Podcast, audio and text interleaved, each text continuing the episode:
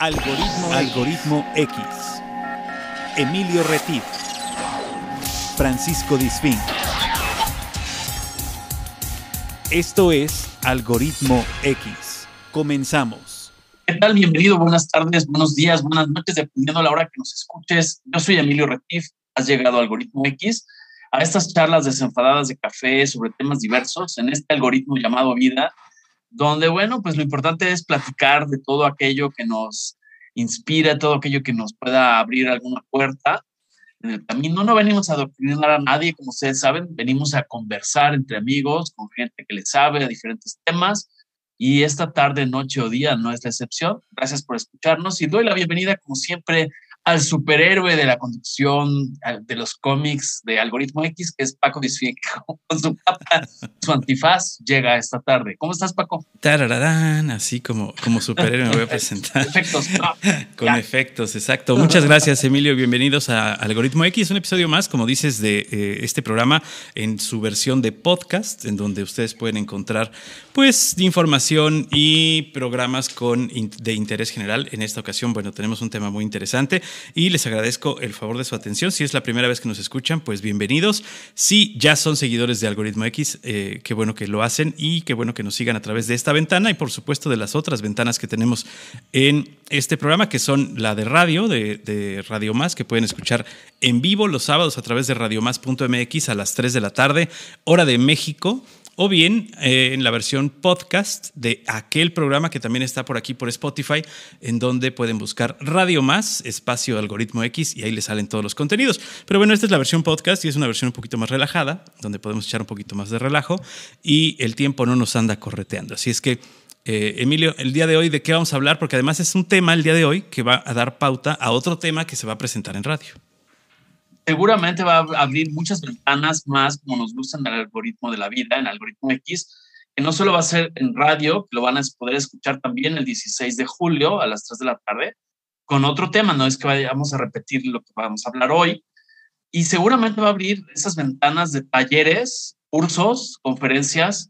en universidades, en escuelas. Invítenos si quieren que vayamos con nuestros invitados, porque la idea es desplegar este algoritmo y, edificar cosas, eh, llevar las ideas a la acción. Esa es nuestra mística. No solamente es el bla, bla, bla, sino de aquí parten muchas cosas. Ya lo hemos hecho con, con Salvador Segura y las mentorías, las conferencias, ya lo hemos hecho con muchos otros que han llevado conferencias a universidades y esa es nuestra apuesta. Entonces, bueno, hoy vamos a hablar de las historietas, de las historietas de los cómics, como se conoce en la vida, y bueno, hablamos de ese retrato de la cultura popular. Hablamos de ese retrato que se lleva a historias, desde pequeños cartones fijos hasta dibujos animados. Y vamos a abordar hoy este tema desde el ángulo. Seguramente va a haber el 1.0, el 2.0, el 3.0, el 5.0, así como Hawái. Bueno, pues aquí seguramente vamos a hablar de, los, de las ilustraciones y y las historietas en varios, varios ángulos. Esta tarde, día, noche, vamos a hablar desde qué sucede con esta industria en México, qué sucede o qué ha sucedido en retrospectiva con esa historieta mexicana de los años 40, ¿no? De esas grandes historias de lágrimas y risas, Memín Pinguín, eh, Calimán, la familia Burrón, todo este tipo de, hasta fantomas, los supermachos, Canok, ¿no? este, bueno, fueron toda una industria. Y, Periquita. hay los elementos. ¿Manda usted? Periquita también estaba por ahí, había una, ¿no? Que era un cómic. Sí, pero ese creo que no era mexicano. Ahorita nuestros especialistas. era, la traducción este, mexicana. vamos a ir hablando de este modelo de negocio, porque hay varias, varias cosas en este algoritmo del, del cómic. Pero bueno, ya no doy más introducción. Voy a presentar aquí a nuestros haces bajo la manga. Nuestro buen amigo Nacho Parra. ¿Cómo estás, Nacho? también viene vestido de superhéroe, aunque no lo vean. ¿Cómo estás, Nacho? Hola, ¿qué tal? Muy buenos días a todos. Pues ya aquí, este, muy contento, eh, pues en, este espacio que realmente es fantástico y padrísimo poder estar. Entonces, pues eh, aquí todo lo que se nos vaya ocurriendo, porque realmente mucho de lo que nosotros hacemos tiene que ver con la creatividad y con la forma de hacer las cosas como van llegando en esta cultura pop que ya, mm, ya ni sé si es contemporánea, poscontemporánea, este, si viene con nuevos métodos, lo que sea, pero ya aquí estamos dándole duro. Entonces, un saludo a todos los que nos están escuchando. Perfecto. Y bueno, el otro invitado es otro super as de la manga de todo este tipo de temas de ilustración, de la historia, del dibujo, del talento, de la creatividad. Es el samurái, el samurái de la ilustración. Y bueno, él es Carlos, Carlos González. ¿Cómo estás? Bienvenido al gran samurái de la ilustración. Hola, Emilio, eh, Paco, ¿qué tal? ¿Cómo están? Eh, gusto estar aquí junto con Nacho también. Un saludo para, para él. Muchas gracias por la invitación, por eh, volver a traerme por acá. Lo agradezco mucho, me emociona, ya sabes, me gusta mucho estar platicando de estos temas con toda la gente y con ustedes que pues estén tan atentos, ¿no? Que quieren compartir este tipo de, cosas con su audiencia. Exacto. La, verdad es que nosotros somos los que estamos muy complacidos de tenerlos aquí. Ya son grandes amigos de, de Algoritmo X y como decía Emilio, es un tema que no es poca cosa, es un tema que, ha crecido y que sigue creciendo y que seguirá creciendo porque, bueno, pues como, como lo, platicamos anteriormente, eh, ha tenido el apoyo de algunas otras instancias que se han vinculado con él. Eh, eh, de repente se vuelve una moda, de repente se vuelve como trending, ¿no? Esta recuperación de aquellas historias escritas hace algunos años o dibujadas hace algunos años. Pero la cuestión, la cuestión de la caricatura, la cuestión del cómic, eh, es mucho más profunda, ¿no? Es una, eh, es una labor, es una labor artística y es un medio de comunicación que, que pues toma eh, o tiene varias, varias vertientes y, empieza desde, o debería empezar desde la, creatividad artística en los niños, en donde podamos darles una opción más como arte y no solamente las, las bellas artes, ¿no? Ya, ya por ahí, Emilio, habías platicado que esta se considera cuál, la novena. Novena. La novena. después de cine es el séptimo arte, la fotografía el octavo, el octavo. El octavo pasajero. exactamente. Y el noveno pasajero del arte es justamente la historieta o el cómic. Ok. Pero bueno, quisiera partir, si me lo permites, Paco, amigos, eh, con Nacho y con Carlos. Eh, me gustaría ir desmenuzando porque puede haber confusión, ¿no? Es decir, cómics, en el, cómic en español suena cómico, de hecho el origen del griego es justamente la comedia. Pero partamos de, según lo que lo entiendo, como ignorante de la materia, es que hay géneros, ¿no? Así como lo ilustraba ahorita con el tema de, pues desde Chanok, este, la familia Borrón, o sea, no solamente es fantasía. Entonces, ¿cómo, cómo creen ustedes que se divide? Además, como en el caso de México, yo lo veo, que así fue en los años 40, 50, hasta 60 y 80, el gran éxito de esos, eh, esas historietas era que era un retrato de la cultura popular, desde la lucha libre, el santo. Entonces, pero creo que en el caso de otros países es otro retrato. Pero, ¿qué me pueden decir? ¿Cuáles son los géneros? Eh, quizá hay que partir de ahí, ¿no? Tal vez no hemos entendido en los tiempos presentes los géneros de los cuales se puede detonar esta industria. A ver, no sé quién, quién de los dos quiere empezar. No sé si Nacho me deje comenzar. Sí, gracias, Nacho. Por favor, vengo buscando atención, entonces. Adelante, Carlos. Gracias, gracias. Es importante considerar que el cómic nace en Estados Unidos y en otros países, no es de México. El cómic mexicano nace como respuesta a las publicaciones que ya había en otros países. En ese entonces, el imprimir era muy económico y México imprime en formatos distintos a los formatos en los que imprimía el cómic estadounidense. Eh, nosotros imprimimos en un formato más reducido, un formato eh, de tarjeta, digámoslo así. Eh, y esto es porque nos permite hacer más pequeños los cómics. Y también los cómics más grandes, los cómics de tamaño mayor, se imprimían para personas más adultas cómics como La familia Burrón no eran para niños, eran para adultos, en donde se trataban temas netamente adultos, la convivencia familiar, las estructuras sociales, la pobreza, la búsqueda del, desarrollo familiar. Todo sucedía en una vecindad. No, la, vecindad del Chavo no fue la primera vecindad que nos divirtió en México, era la familia Burrón. Y mm, vemos eh, una chica venida a menos, eh, que era hija de una familia rica, eh, que se casa con un barbero y tiene sus, tres hijos, uno, uno de ellos adoptado, eh, o sea, vamos, es una cosa impresionante la familia Burrón porque retrata fielmente a un núcleo familiar mexicano común y corriente de Chilangolandia, de la, de, la Capirucha, de la Ciudad de México. Em, aquí lo importante es que no es el único cómic que, existe. Esto es lo que yo llamaría dentro del género de vida cotidiana o del eh, cómic mexicano de, de vida frecuente, o vamos a llamarla así, simplemente vida cotidiana, que retrata dramática o de forma de comedia lo que estamos viviendo los mexicanos. Eh, hay otro género que es el novelesco, las novelas, que si vemos a Yolanda Vargas Duche, que es una gran escritora, una fantástica escritora, donde ella escribe novelas suaves, rosas, eh, dramáticas, románticas, en donde las mujeres vemos estos tropos de, la novela rosa típicos.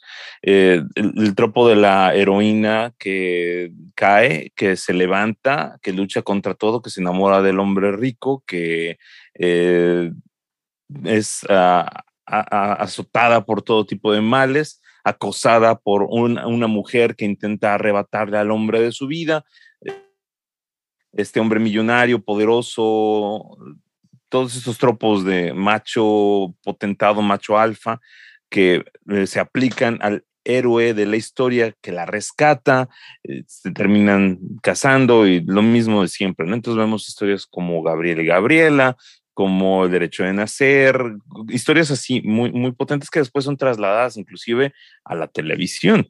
Eh, el pecado de Yuki, eh, vamos, historias muy, muy trascendentes en la historia del cómic mexicano y esto es lo que llamamos, digamos, de novela. O el mismo nombre de la, de la, mm, del, cómic o de la revista donde era publicada, en la editorial Bill, le podría dar también nombre al género, que era Lágrimas y Risas, precisamente porque trataba del drama. Las dos máscaras, de hecho, eran el logo, las dos máscaras griegas del teatro, eran los que daban logo y nombre a la, revista. Y también tenemos el, eh, género de aventuras. Santo y Blue Demon no pertenecían a ese género, porque originalmente ellos no tenían cómic. El cómic de Santo y Blue Demon se hizo mucho después. Y, como Nacho nos decía en la radio, justamente, se mm, hicieron eh, como una especie de fotonovela, en realidad que después se trasladó con dibujos y demás cosas así. Actualmente hay muchos eh, cómics que retoman a los luchadores, pero eso es un género muy nuevo. Anteriormente, los aventureros eh, eran como Calimán, intentaban trasladar la idea del héroe pulp, no superhéroe, no era Superman, no era Batman, era el héroe pulp.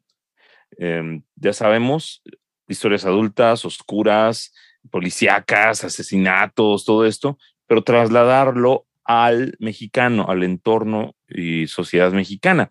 Obviamente, dentro de términos moralistas que la sociedad mexicana entonces vivía. Mucha gente aplaude la moralidad de, de estos héroes, precisamente, y pues es que era obvio, tenían que responder a la moralidad católica, eh, súper de derecha, súper apegada a, los principios eh, políticos correctos de esa época, eh, el respeto a los padres, portarse bien, obedecer a los adultos, todo este tipo de cosas que, que primaban en la sociedad de los 30 y 40. Y mm, era por eso que estos héroes estaban hechos dentro de esa forma. Em, sin embargo, tiene una trascendencia muy, muy importante em, la existencia de este, de este héroe mexicano, porque nos da la posibilidad de trascender dentro de nuestra propia historia. Eh, en realidad, vemos mucho más, vamos, es todo un caso de estudio, ¿eh? de verdad. Eh. hay otros héroes que se van formando en México que son a veces adaptaciones de héroes estadounidenses, como Fantomas, por ejemplo, o algunos otros que vienen de otras culturas y que se adaptan a México. Y tenemos el cómic infantil. También este cómic infantil netamente hace historias en pequeño que son sacadas de las tiras de, las tiras cómicas de los periódicos y que están más chiquititas y que son para que los niños se diviertan. Dentro de este género inclusive podemos ver licencias que Disney ofrecía a las editoriales mexicanas, se pagaban las licencias y se, y se tenían historias que eran propias. Disney no nos mandaba los guiones, los hacían mexicanos. Nos daba permiso de dibujarlas nada más. Exactamente. Entonces eran historias netamente mexicanas con eh, guiones mexicanos, dibujos mexicanos y simplemente palomeaban que sí se parecieran los personajes, que hubiera cierta línea. Entonces vemos muchas veces a personajes que no fueron tan populares en los Estados Unidos como, por ejemplo, Clarabella, ¿no? La vaca. Eh, que era muy conocida aquí en México, pero que en Estados Unidos era un personaje secundario de relleno.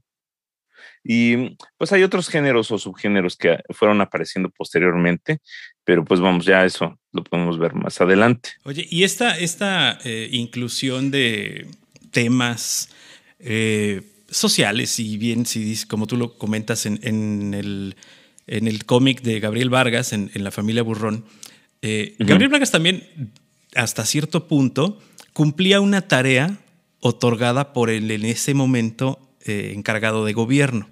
Eh, me, refiero, me refiero a, eh, tenía que decir más o menos lo que el gobierno quería que dijera, o sea, no había una completa libertad de expresión y bueno, cuando él fue director del Excelsior, ligaba mucho las notas, las notas de, de, gobierno, con la situación que vivía la familia Burrón. Eh, o sea, más bien era, digo, no estoy hablando de una doctrina, porque no es así, pero sí había una, eh, eh, un sentido en el que el cómic como tal no podía quejarse tampoco de lo que estaba pasando en el gobierno, sino más bien era una manera de aceptación de los problemas que estaba viviendo el país a través de una familia típica mexicana. O sea, no era decir, ah, qué mal no está tratando el gobierno, sino, no, bueno, hay que echarle ganas para que todo esto salga adelante, ¿no? Era, eh, sí tenía cierta línea. No sé si, si estoy en lo correcto o tú crees que no. Nacho tiene cara como de que no soy, como que no sé qué piensa. No. Porque Gabriel Vargas, digo, finalmente recibió muchas, muchas cosas con este cómic. Aparte de Yo te voy a decir una cosa bien importante. por favor. Mira, es que pasa una cosa que sí tiene razón Paco y que de alguna manera se ve hasta los años, hasta finales de los años 60, que era la línea temática que tenían los gobiernos, porque había una especie de compromiso social, político, eh, y que trascendía también en lo económico, en el cual pues el discurso siempre tenía que ser el que se dictaba en ese momento, aunque no era así como como poner el dedo, ¿no? Y tú vas a hacer lo que yo te diga o tú vas a hacer. No era tanto, no era tanto. Exacto. Pero sí había como un lineamiento en el cual los medios tenían que reflejar lo que el gobierno le convenía en su momento. Entonces, eh, algunas situaciones que se ven mucho, por ejemplo, eh, en la familia Burrón, eran reflejo de las condiciones sociales que se estaban viviendo en el México de esos tiempos, pero que no se podían decir tan abiertamente en los medios. Entonces resultó ser un reflejo muy incondicionado de lo que estaba sucediendo en ese México. Ahora, en el cine lo intentaron, pero también hubo ahí ciertas situaciones que tenía que ver, pues, obviamente, con los presupuestos, ¿no? porque, bueno, el cine mexicano en su momento también trató de trabajar un poco este tipo de temas, que más bien se fue a la tragicomedia mexicana del cine, y que de pronto, pues, eh, se le tuvieron que otorgar otro tipo de, de lenguajes y de justificaciones como para decir, oigan, sí estamos jodidos, ¿no? Pero no tanto, ¿sí? O sea, todavía hay amor y... Es bonito. ¿no? Exacto. jodidos pero felices. Ándale, ¿no? Decía, decía una amiga este, hace algún tiempo, estamos jodidos pero contentos. Entonces, eh, el cine mexicano lo empezó a hacer, no le, no le fue muy bien, que digamos, y entonces la normativa fue regresar a las novelas gráficas, que todavía no se llamaban novelas gráficas, todavía eh, recibían otros nombres, ¿no? Como, como ilustraciones, como eh, revistas cómicas, ¿no? Y, o novelas, ¿no? no novelas sencillas y eso. Ahí viene también Ah, hay que acotar nombres como el libro vaquero, como, bueno, ya por ahí dijo Carlos que fue Lágrimas y Risas, que por cierto era muy chido. Y, este, y de ahí se dejaron venir un torbellino de otras este, historietas que eran así como que historias de amor, historias suaves, eh, con el nombre de chicas, eh, por ahí como que para que no se, no se viera que eran como muy Barbies, pero pues por ahí andaba la onda. Y entonces empezó así a como a retomar una serie de historias diversas, ¿no? Incluso hasta ah, hubo revista erótica, revista de cómics, eh, obviamente no se llamaban cómics, se llamaban cómicas, eh, lo que era la sátira, la sátira social, la sátira política. Entonces de ahí se partieron una gran cantidad, sobre todo, como les decía, antes de, lo, de finales de los años 60, ¿no? Por ahí, ya en los 70 viene una apertura hay una crisis en México bastante notoria que creo que viene más bien por cuestiones de, Estados Unidos, ¿no? Que, hay una crisis económica muy fuerte para el cómic, que en México también repercute, pero que algunas editoriales, recuerdo por ejemplo a Editorial Novaro, que eh, deciden retomar las licencias de algunas eh, franquicias que ya existían en Estados Unidos, digamos, medianamente ya famosas, y les empieza a dar un segundo aire, ¿no? En, ese sentido, y de ahí se enganchan otras historias mexicanas, como bien mencionaron, viene de nuevo el Chanoc, por ejemplo, que es una, eh, pues eh, un, cómic, vamos a ponerle así, una historieta eh, muy cultural, muy de la onda aquí mexicana, que incluso Chanoc llega a ser representado también hasta en el cine, ¿no? sí, este claro, es este Germán Valdés, ¿no? Germán Maldés, sí, que además le dio así como, como el tinte del y, Tarzán. Y Andrés García era Chanoc, ¿no? Es correcto, incluso Tintán era Ah, pues el Chanoc de la radio. No sé si Sí, este, sobre todo por Eso era dentro del género de aventureros, justamente. Exacto, sí, exacto. Oigan. Porque, sí, ah, perdón, adelante, Nacho, adelante, adelante. No, es que eh, para, bueno, como para culminar esto, es que también hubo que explorar una serie de elementos que se convirtieran en cosas eh, redituables para las editoriales, porque hay que decirlo, ¿no? No todo era miel sobre eh, hojuelas, ¿no? O sea, también había situaciones en las que un cómic o una, una historieta funcionaba muy bien, como fue el caso de esta que mencionaron los de Lágrimas y Risas, que la editaban. Yolanda Vargas. Eh, sí, fue, fue un hitazo que duró muchos años. Eh, todavía hubo reediciones de la misma con, con incluso una implementación de dibujo superado y hasta por ahí me tocó ver incluso ilustración a color, porque esta se hacía en una especie como de color, no, no recuerdo muy bien, pero no era ni siquiera blanco y negro. se imprimía, perdón Nacho, se imprimía en color sepia. Los, en eh, sepia, todo, lo, todo lo de Editorial Vid, las lágrimas y risas específicamente, se imprimía en sepia. Eran eh, papel revolución y sepia. Y, saben que eso era por una cuestión de dineros, este, pues era más barato. Por las pintas, ¿no? Exacto, era muy mucho más barato. hasta ahora hemos hablado, gracias eh, por ilustrarnos en esto, ahora sí que ilustrarnos. El tema, estamos hablando de los géneros, pero yo me quisiera ir a, si estamos hablando de esta industria o este mercado, si nos vamos a lo más básico de la mercadotecnia tradicional, en lo que es mercado es donde convergen oferta y demanda, ¿no? De parte de la oferta ya lo han citado, son las editoriales, pero también estamos hablando de las personas que hacen la narrativa, las historias, los conceptos y los personajes y quienes lo ilustran. Y la distribución, o sea, ¿qué voy? Yo pienso que ahí es donde para reconfigurar esta industria en México, tenemos que entender nuestro punto de partida. Hasta donde entiendo, Editorial Beat desaparece o cambia de giro, por lo menos. Y Editorial Novaro también. Editorial Novaro, yo sé que hasta hace poco todavía había redirigido sus enfoques hacia sus rotativas o impresoras, etcétera, hacia los libros de texto gratuitos. O sea, no se, salieron de la industria. A lo que voy, quiero preguntarles, porque ahí entiendo que los talentos nuevos tendrán que reconfigurar esto, decir, oye, ¿cómo, qué, qué se necesita? ¿Se necesitan historias? ¿Se necesita distribución, que sería el otro actor? Porque los puestos de revistas pues están en crisis también.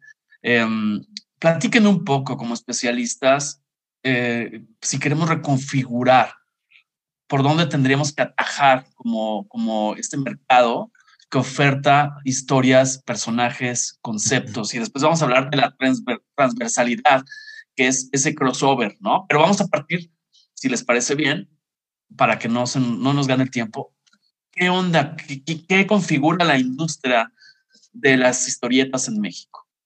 ¿Quién, quién me ilustra al respecto? Si, si me dejan empezar, sucede que estamos en un punto muy em, dramático, en donde hay cambios que son muy constantes y rápidos. Y venimos de un tiempo en donde los cambios ni eran tantos ni eran tan acelerados.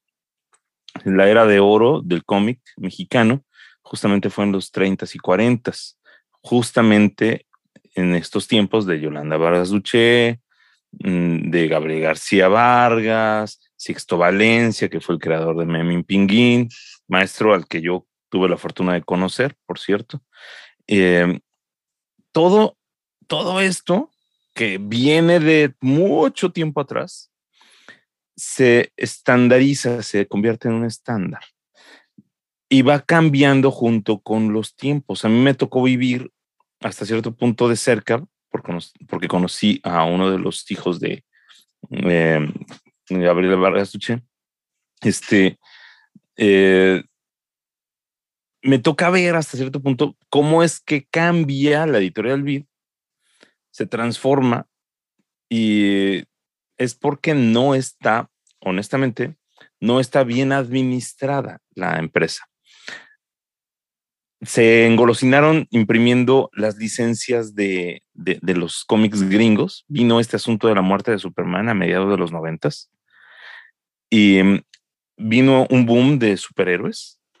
Tomaron las licencias, empezaron a traducir mal, no, no, traducían muy bien, imprimían en papel revolución todavía, o sea que le bajaron la calidad al, al cómic. Este, por aquí tengo un, número, de hecho. Era una manera de ahorrar, hasta a fin de cuentas. no, era, no era un ahorro, honestamente.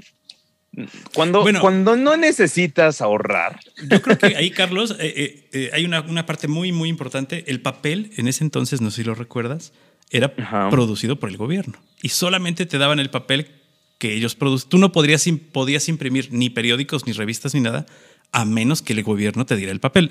Era una manera de saber quién y qué publicaban, ¿no, Nacho? Bueno, es correcto. Es que aquí o sea, no es que no quisieran, es que no había otra. Ya hablo de, los noventas. Yo, estoy hablando de los noventas. En esa época ya podías comprar, había muchísima gente comprando eh, y vendiendo eh, papel. Y por ejemplo, aquí vemos este, esta es una recopilación que, que, Editorial Beat sacó en los noventas de un, de un cómic muy famoso que salió en el 85 Crisis en Tierras Infinitas. Esto está impreso en papel revolución. Un poco más de calidad, es como una, revolución pro, digamos, ¿no? Así.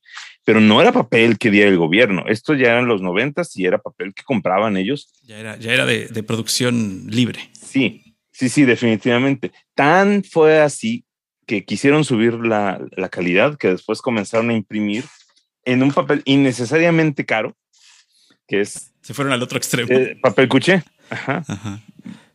Y eh, es muy, muy diferente. Este papel cuché, también de Editorial Vid, cinco años después de estos otros que acabo de mostrar. Eh, vamos, en realidad el punto es que querían em, abaratar costos para ganarle más. Pero la gente estaba viendo la calidad del papel gringo, del, de los tomos o, números de serie que salían, los primeros cómics de superhéroes que empezó a sacar Editorial todavía los imprimían en unos cuadritos así chiquititos. porque seguían con la idea antigua de imprimir como, como en la época de los 30, 40, 50, 60, como los boomers tenían sus cómics, como los, nos los enseñaron a los X, a la generación X, a nosotros. Este, y no era así. O sea, mientras tenían cómics de este tamaño, de este, de este pelo, ¿no? Así, pues aquí nos imprimen unos cuadritos chiquititos de la mitad del tamaño de esto. Y honestamente había una carencia que después aprendieron, llegan a imprimir los números de, la muerte de Superman ya en estos, en estos tamaños, que son más, más cercanos a lo que se imprimía en Estados Unidos, y luego cambian de papel y termina colapsando la empresa porque no se dan abasto. Hay mucha gente que prefiere tener el cómic en inglés, lo traen desde Estados Unidos y entonces la empresa ya no puede con todo. Ya no se lee lágrimas y risas, ya no hay Memín Pinguín, la nostalgia del abuelito que leía Memín Pinguín ya no es suficiente para sostener la industria y entonces cambia completamente. Hay otros, otros dibujantes que comienzan a hacer cómic. Eh, vemos cómics como Karmatron, por ejemplo, lo mencionaba la vez pasada, que son cómics donde se toman historias fantásticas que son creadas por mexicanos, Ultrapato, ajá, y, todo este tipo de historias, y son buenos dibujantes, buenos guionistas que tienen sus propios superhéroes, sus propios, em, sus propias visiones del tropo del superhéroe, y comienza a salir todo muy bien, pero ya no se está imprimiendo y cada vez se imprime menos. Estamos en la generación que no lee impresos y ya cambió demasiado. Cierto, todavía se lee, todavía se puede imprimir, pero ya no se pueden imprimir estas, estos tirajes de 100 mil revistas porque son extremadamente caras. El papel es muy, muy costoso, la impresión es difícil, ya no es lo mismo. Ahora hay impresiones más cortas, más especializadas, tirajes más pequeños y autosostenidos estamos en una generación en donde yo puedo crear un cómic en línea, escribirlo en español, traducirlo en inglés y tengo más audiencia, más audiencia. Hay, hay cómics mexicanos que todavía se llegaron a imprimir a principios de, este siglo, como por ejemplo eh, el bulbo, que es una especie de superhéroe mexicano, que es un bulbo, literalmente un foquito, y que eh, sí hace cosas chidas y que, vamos, de pronto convive con los villanos y, vamos, es comedia, es literalmente comedia, es como un chapulín colorado. Y sí se llegó a imprimir y tenía buen, muy buen éxito, pero es difícil competir contra las grandes industrias y las grandes empresas. Ahora, DC y Marvel tienen sus propias maquiladoras editoriales en México son propietarios de sus propias impresiones, ya no tienen que licenciarlas. Hubo un tiempo que las licenciaban a Televisa, inclusive, pero ya no lo hacen. ¿Por qué? Pues porque para que darle dinero a otros, si ellos pueden cobrarlo todo, solo tienen que poner este, su, su, imprenta o conseguir quien les maquile y punto. Ya no es tan difícil. Y con buena calidad. La misma calidad que tienen en Estados Unidos es la misma calidad que tienen en México. La diferencia es que nos llegan los cómics dos o tres meses después. claro. Y entonces. perdón, perdón, adelante, adelante. Sí, termino. Y entonces, el, el lector de cómic mexicano o sea, no, no de cómics hechos en México, sino el, el lector mexicano de cómic, dice, bueno, ¿para qué me espero? Voy tomo el, número digital, lo traduzco, lo pongo a disposición de la gente, gratis, entre comillas, pirata realmente, y la gente lo descarga a través de Facebook, a través de sitios web, a través de, Telegram. Es mucho más sencillo y entonces, pues vamos, hay un enorme eh, mercado, vamos a llamarlo así, de, cómic digital. Y todo, ¿dónde se ve? Pues en celulares y en computadoras, en tablets, que no, mucho, no muchas personas las tienen, pero sí, sí está cambiando. E, este es el punto donde está el cambio, justamente. Es difícil em, pensar cómo se va a estabilizar esto, pero estamos en un punto donde las cosas van a cambiar. Van a seguir existiendo impresos, sí, tienen que seguir. Va, como decía Nacho la vez pasada, van a cambiar, se va a adaptar, no va a desaparecer el impreso, pero estamos en un punto donde ya no es indispensable. El cómic es el dibujo, la historia, la trascendencia del, del, medio en sí, ya no el papel, ya no la impresión. Eh, entonces estamos en ese punto donde está todo cambiando. En, esta época estamos viendo eso y, se ve mucho más en redes sociales y en Internet que en otras formas. Perfecto, gracias. Nacho, ahora sí, Perdón. porque te veo como que quieres, quieres aportarnos. Sí, fíjate la capa del superhéroe. Pues mira. Carlos recorrió como 50 años y ya nos dejó atrás. No, fíjate que aquí, aquí más bien es acotar algunas cosas que dijo Carlos, que a mí se me hizo muy interesante lo que acaba de decir. Eh, a mí me tocó mucho tiempo trabajar con cuestiones de franquicias, eh, por cuestiones de Star Wars, y me tocó una época muy complicada en, en, México y realmente a mí me gustaría aportar esto a lo que él comenta, porque sí, cierto, eh, a partir de, aquí hay que decirlo, antes de 1990, la estructura de las franquicias, por ejemplo, de Disney, de Marvel, de DC, se manejaban a través de terceros. Esto significaba que si en México queríamos ver, eh, vamos a ponerlo así, como editores, si yo quería en México editar Batman, yo tenía que comprar una franquicia que era a través de un tercero, de una empresa que se dedicaba a la venta de estas franquicias y que era la, digamos, la responsable de los contenidos y de vigilar que esto eh, funcionara. ¿no? Hay muchas empresas en México, yo recuerdo alguna que era como Tycoon, que, era una, una, empresa que estaba ahí en Insurgentes. Entonces, cuando uno tenía que, eh, no sé, quiero imprimir playeras, ¿no? Ah, pues entonces tienes que ir ahí porque ellos son los que tienen y manejan tal empresa, ¿no? O tal muñequito o tal, este, tal franquicia, ¿no? Entonces, eh, era un proceso de franquiciación, o como se diga, en el cual yo necesitaba ir y comprar aguas. Estoy hablando en los ochentas todavía, ¿no? De ochentas para atrás. Entonces, por ejemplo, las editoriales se tenían que acercar a estas empresas, hacían su negocio, como bien dijo Carlos, y entonces a través de, una situación de ya no de terceros, de cuartos, porque el franquiciatario le compraba al, a aquel que tenía la franquicia y el que la franquicia, pues era el que negociaba realmente con el dueño, ¿no? En este caso, eh, yo mencionaba ahorita la empresa Tycoon, que llevaba todas las relaciones de Disney en su momento, todavía la sigue llevando. Y entonces si uno quería, como les digo, imprimir a Batman, ¿no? Eh, yo tenía que comprar los diseños específicos que había del personaje. Yo, yo podía ser creativo y podía yo ir con Carlos y decirle, oye Carlos, pues interprétame un, hazme un Batman acá bien chido y, y padrísimo. Pero si yo lo quería comercializar, entonces tenía yo que ir con ellos y pedirles permiso y pagar los derechos. Entonces yo a Carlos, pese a que es un excelente dibujante, le tenía yo que pedir entonces dibujos de personajes que no tuviéramos que eh, ligar a alguna franquicia. Esto hasta finales del 94, que ya sabemos que por ahí hubo un pacto de libre comercio, y entre las cosas que se liberaron precisamente fueron las franquicias de este tipo de marcas.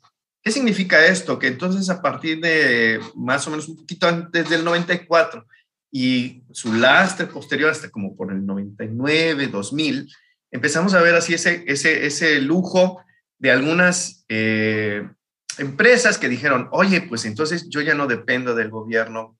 Empezamos, por ejemplo, con el papel, bien dicho, Carlos. O sea, real, realmente las empresas impresoras dijeron, pues yo ya no dependo del gobierno para que me den papel lo que sí puedo hacer es que voy a ir con N empresa que vende papel y me lo, ofrece a un precio razonable y empiezan a hacer las compras. El problema está en la administración. Muchas empresas de impresión se fueron con la finta, me tocó ver algunas que cayeron así rotundamente, otras que le encontraron perfectamente la, el meollo, otros que cambiaron porque dijeron, no, pues aquí en el mercado de las historietas no está el business, sino a lo mejor como, como, como le pasó a Editorial Novaro, ¿no? Ellos dijeron, no, pues esto mejor este, me voy con otra, eh, otra onda y pues me va a ir mucho mejor, ¿no? Para no detener las prensas. Eh, algunos se fueron por el lado de la impresión de periódicos, fanzines, empezó, empezó mucho este formato. ¿Se acuerdan que fue muy claro porque teníamos los periódicos a ocho columnas y de pronto empezamos a periódicos más pequeñitos como... Loides. Exacto, que venían con formatos más pequeñitos. Esto es precisamente porque ellos ya podían financiar su propio papel, ya no tenían dar dependencia, pero lo hacían un poquito más chiquito, como, como decía Carlos, ¿no? Así como los, las historietas eran pequeñas, los periódicos no podían imprimir tan grande, entonces empezaron a hacer estos periódicos un poquito más, este, más tipo revista, por así decirlo, que eran impresos en, en formatos doble carta o, o, este, que fueran más fáciles de manejar cosa que ya habían manejado otros periódicos en México, como el Ovaciones, ¿no? En un momento dado, este, nacen periódicos como Milenio y ellos son como los que van dando esas pautas, ¿no?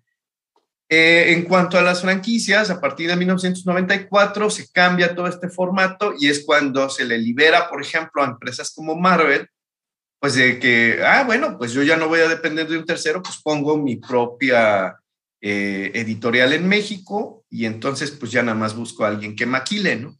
Entonces así es como empezaron las maquiladoras a encontrar también algunas cosas. Yo por ahí tuve un conocido que se llama Julio Moreno, que debe de andar por ahí todavía en estos roles. Él era dueño de una, de una, pues, de una casa impresora, eh, estaba, estuvo trabajando mucho tiempo con, con terceros y de pronto le llega pues una oferta muy jugosa de una revista norteamericana y dice, pues voy. Entonces, el, todo, todo lo que estaba haciendo aquí para México, con tal de ganarse esta distribución de la revista, le va muy bien durante algún tiempo. Y bueno, pues esa es una historia que vemos reflejada no nada más en la historieta, la vemos dibujada en otros contextos también de impresión. Ahora, con la liberación de, la, de las franquicias, viene algo bien interesante. Eh, a partir del 98 también se libera la posibilidad de que eh, Disney, por ejemplo, empieza a decirte, oye, este, pues yo no quiero a, que le llames Tribilín a, Goofy. Claro. ¿sí?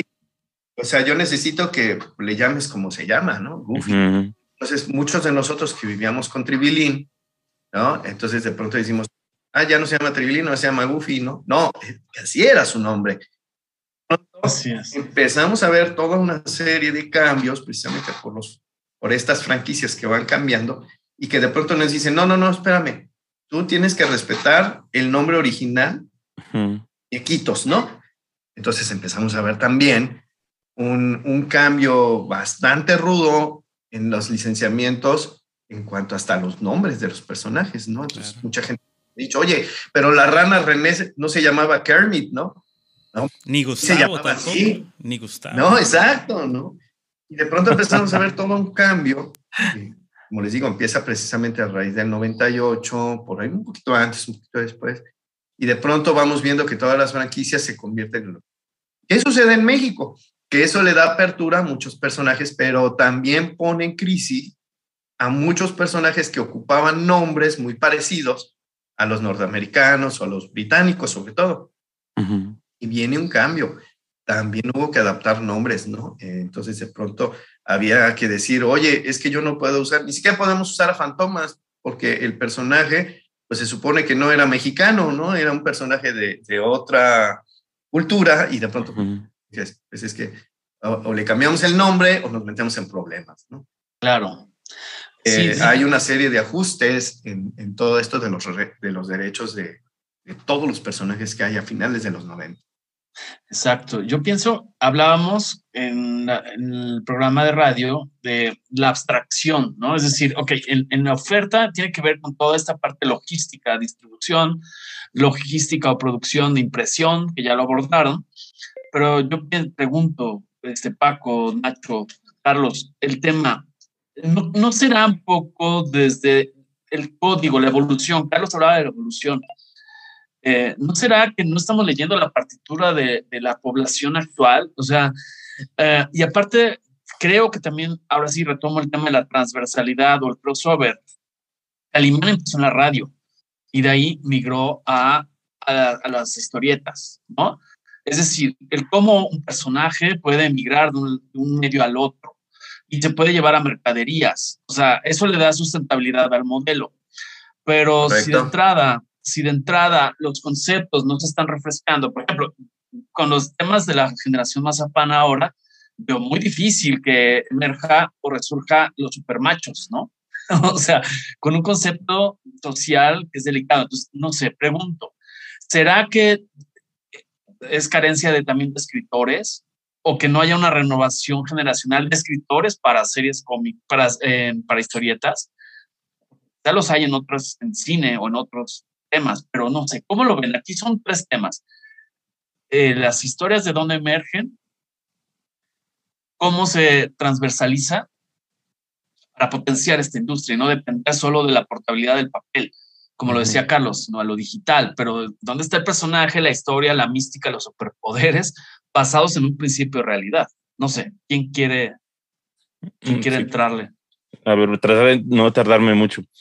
Para empezar, a mí eh, no, no, no, no es quieras, Carlos, pero... es tu programa. Todo tranquilo, todo tranquilo. No, no, no, no pues, dos minutitos.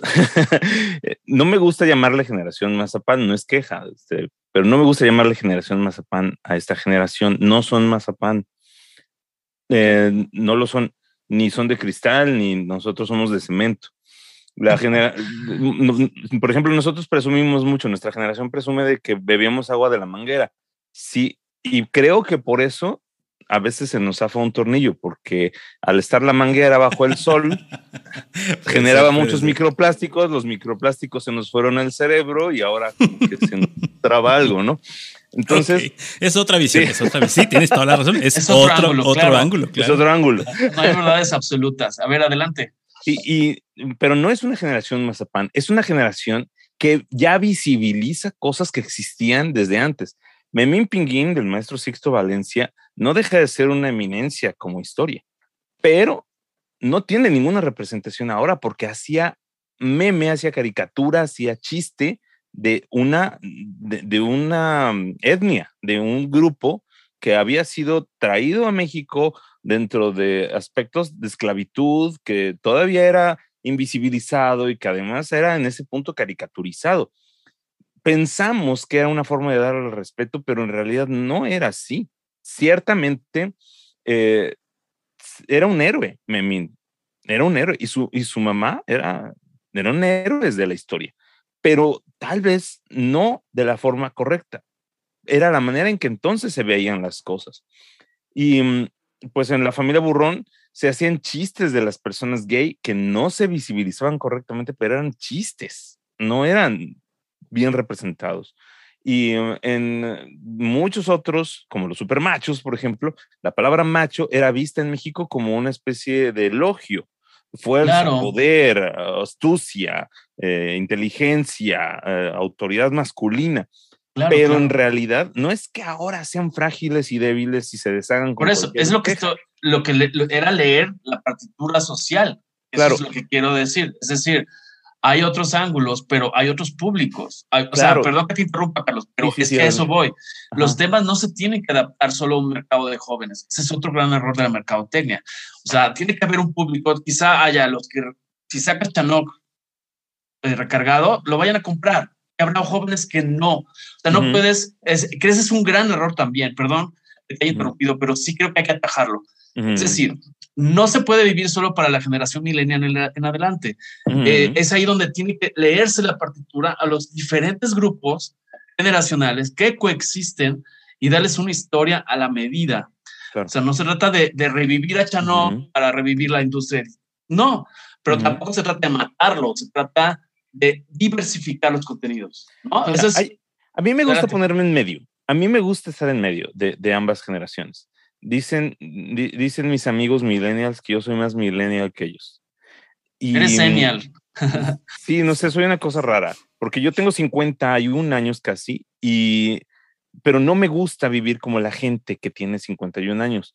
Tampoco me gusta aparentar juventud, pero las cosas que la juventud está aportando a nuestra sociedad son muy trascendentes y muy buenas.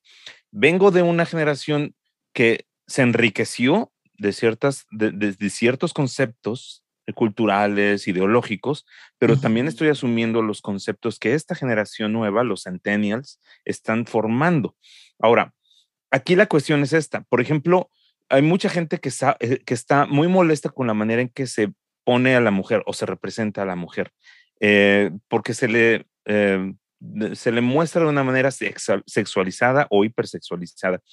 Mucho de lo que yo hago en pin-up como dibujante es dibujo erótico. Así que es imposible que no haya una sexualización en mi trabajo. ¿Cómo se adapta esto a una generación donde hay mayor diversidad? Pues precisamente con lo que tú mencionas, Emilio. No podemos eliminarlo todo, pero hay que segmentarlo. Hay que definir claramente cuáles son nuestros mercados, cuál es nuestra intención y hacia dónde nos dirigimos. Si yo quiero hablar de diversidad, no voy a Em, y, aquí viene un error enorme de interpretación que creo que estamos aprendiendo todavía a sobrellevar todas las generaciones. No es imponer que todos pensemos igual. Nadie está tratando de hacer eso, pero sí estamos aprendiendo a visualizar un mundo donde todas las diversidades existían o existían y deben ser respetadas. Entonces, obviamente, si yo quiero hacer un cómic erótico, como estos que había que se me olvidó mencionar, pero que Nacho bien mencionó, eh, del libro vaquero y todo esto, si yo quiero hacer un cómic erótico, no se lo voy a vender a adolescentes de 14 años, que era el error de esa generación en la que se formaba. Los chamacos de 14, 13 años salían de la secundaria, le pagaban tres pesos al, del puesto de periódicos y se llevaban su cómic erótico a la casa. Entonces, Nacho, lo que, Nacho era de ellos. Eso es lo que definitivamente no queremos que siga sucediendo. No tiene por qué suceder. Eh, el erotismo está claramente identificado para personas mayores de 18 años, aunque haya una exploración independiente, aunque uno tenga sus telarañas en la cabeza de pronto porque haga sus autoexploraciones, pero es algo independiente de cómo suceden las cosas en el mundo real. En el mundo real uno va y paga por pornografía o se le consigue gratis y eso es lo que hay que eliminar, que un adolescente, un niño tenga acceso a la pornografía porque eso accede y hace permisible que sean explotados sexualmente menores de edad. Entonces, sí tenemos que separarlo, pero no significa que deje de existir. Hay que aprender a, a definirlo, a dejarlo muy claro. Y por eso es que las redes sociales están funcionando tan bien. Por eso es que existe eh, OnlyFans. OnlyFans no solamente es para fotos picantes de chicas que no, tienen trabajo. OnlyFans también es para dibujantes eróticos que hacen cómic eh, de este tipo y también están, eh, no sé, Patreon, que es otra red social donde publico y me pagan. bueno, también puedo hacerlo así. Hay sitios específicos para esto y todo tiene verificación de edad y bueno, se intenta filtrar. Obviamente puedo yo adolescente mentir en mi edad, pero tal vez no tengo una tarjeta de crédito con mi nombre, ¿verdad? Entonces, hay, hay, muchos filtros que se están intentando poner para que las cosas sigan, continúen y avancen en estos términos. hay, cómics eh, que han traducido sus historias y, y, por eso es importante definirlo así. Sí debe existir y sí está luchándose por también definirlo así. Claro, y no puedes, eh, finalmente no puedes complacer a todos. O sea, no puedes, no debes, no, no debes complacer a todos, Nacho. Nacho. Es un bazar, cada quien agarra lo que quiere. Claro.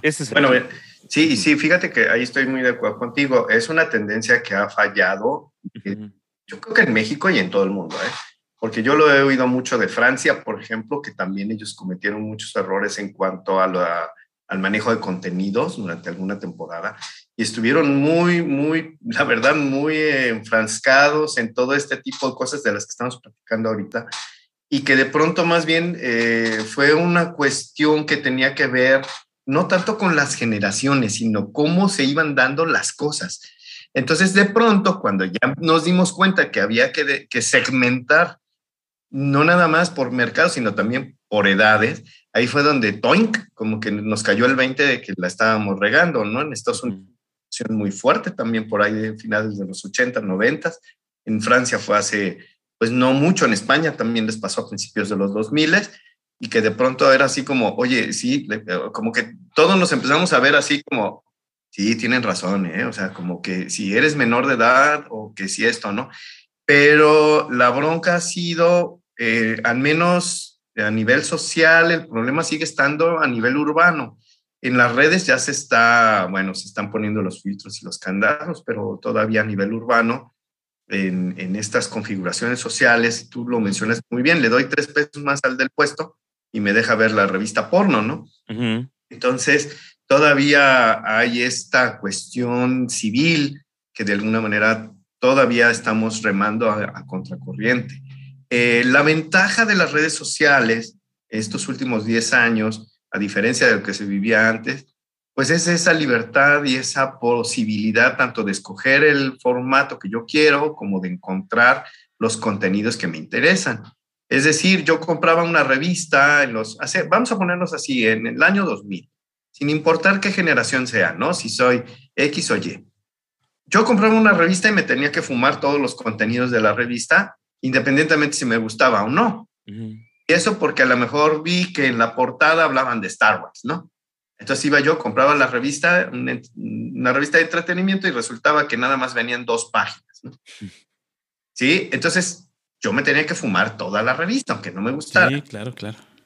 Hoy día con las redes sociales, la libertad del contenido es porque yo puedo buscar lo que a mí me interesa y ya no tengo que comprar la lista que me tengo que fumar en el número de páginas que ni me interesaban, ¿no? eso es a lo que nos empezamos a dar cuenta que en las historias, en los cómics, pues ya cualquiera podía comprar la revista que quisiera, cada quien puede comprar la que quiera, ¿no? Eh, eh, viene también esta evolución muy fuerte en México de las revistas japonesas, y de pronto fue como un boom, porque mucha gente volteó y decían, oigan, es que qué, padre forma de narrar, muy diferente a la norteamericana, que era la que nos tenía como más inmerso, y de pronto viene este, este gusto por la novela gráfica eh, asiática, que es, riquísima, es muy vasta, y que además de pronto fue como un boom para mucha gente. Hubo una generación específica que vivió ese mundo en el cual nos cambiaron la vida y de pronto decíamos, oye, sí tienes razón, ¿eh? los japoneses están, wow. ¿No? Y de pronto también, si se acuerdan de las novelas estas como Heavy Metal, que era una revista eh, erótica fuerte norteamericana, también eh, tuvo que emigrar a, Europa porque luego la prohibieron en Estados Unidos y luego estuvo brincando. Y de pronto lo que obtuvimos de esta revista era eh, que teníamos gran cantidad de dibujantes y de historiadores que por todo el mundo. Y esto fue riquísimo, es una revista impresionante que sigue funcionando hasta la fecha. Y que eso sí, no la puedes comprar si no eres mayor de edad, ¿no? O sea, es una ya se filtró y que bueno, eh, que sigue siendo una de las formas mucho más fuertes de encontrar cómics eróticos, cómics fuertes de ficción, con temas que se salen de la normatividad, ahora sí, normal, es de lo que mucha gente propone realmente como, como novela gráfica ahora, y de pronto volteamos a ver que existen otros, este, otros críticos que ya te ponen historias como Sin City, ¿no? Por ejemplo, que de pronto dices, ah, bueno, eso sí ya está más, este, pasa hasta del punk, ¿no? Tradicional y de pronto ya se está convirtiendo en una novela que, que, de haber sido nada más de investigación y de drama y de esto, ahora ya se convierte realmente en algo eh, altamente violento y que no necesariamente eh, tiene que ver precisamente con estas normas que ya se habían establecido. ¿A qué voy con esto? Estos últimos 10 años se han eh, visto representados por algo muy sencillo que ya entendimos que existe un mercado para cada cosa. Y ahora sí hemos podido entender que el que le gusta esto no necesariamente le gusta aquello. Vamos a poner un ejemplo. En el cine, veíamos revistas especializadas de cine, ¿no? Entonces nos hablaban de mil cosas en el cine, pero nunca nos hablaban de lo que queríamos hablar. ¿sí? Entonces había muchísimas revistas así. Ahora es mucho más fácil buscar la revista, por ejemplo, voy a una cosa, quiero escuchar a los críticos, no tan buenos, pero bueno, críticos me voy a ver a tomatazos, ¿no?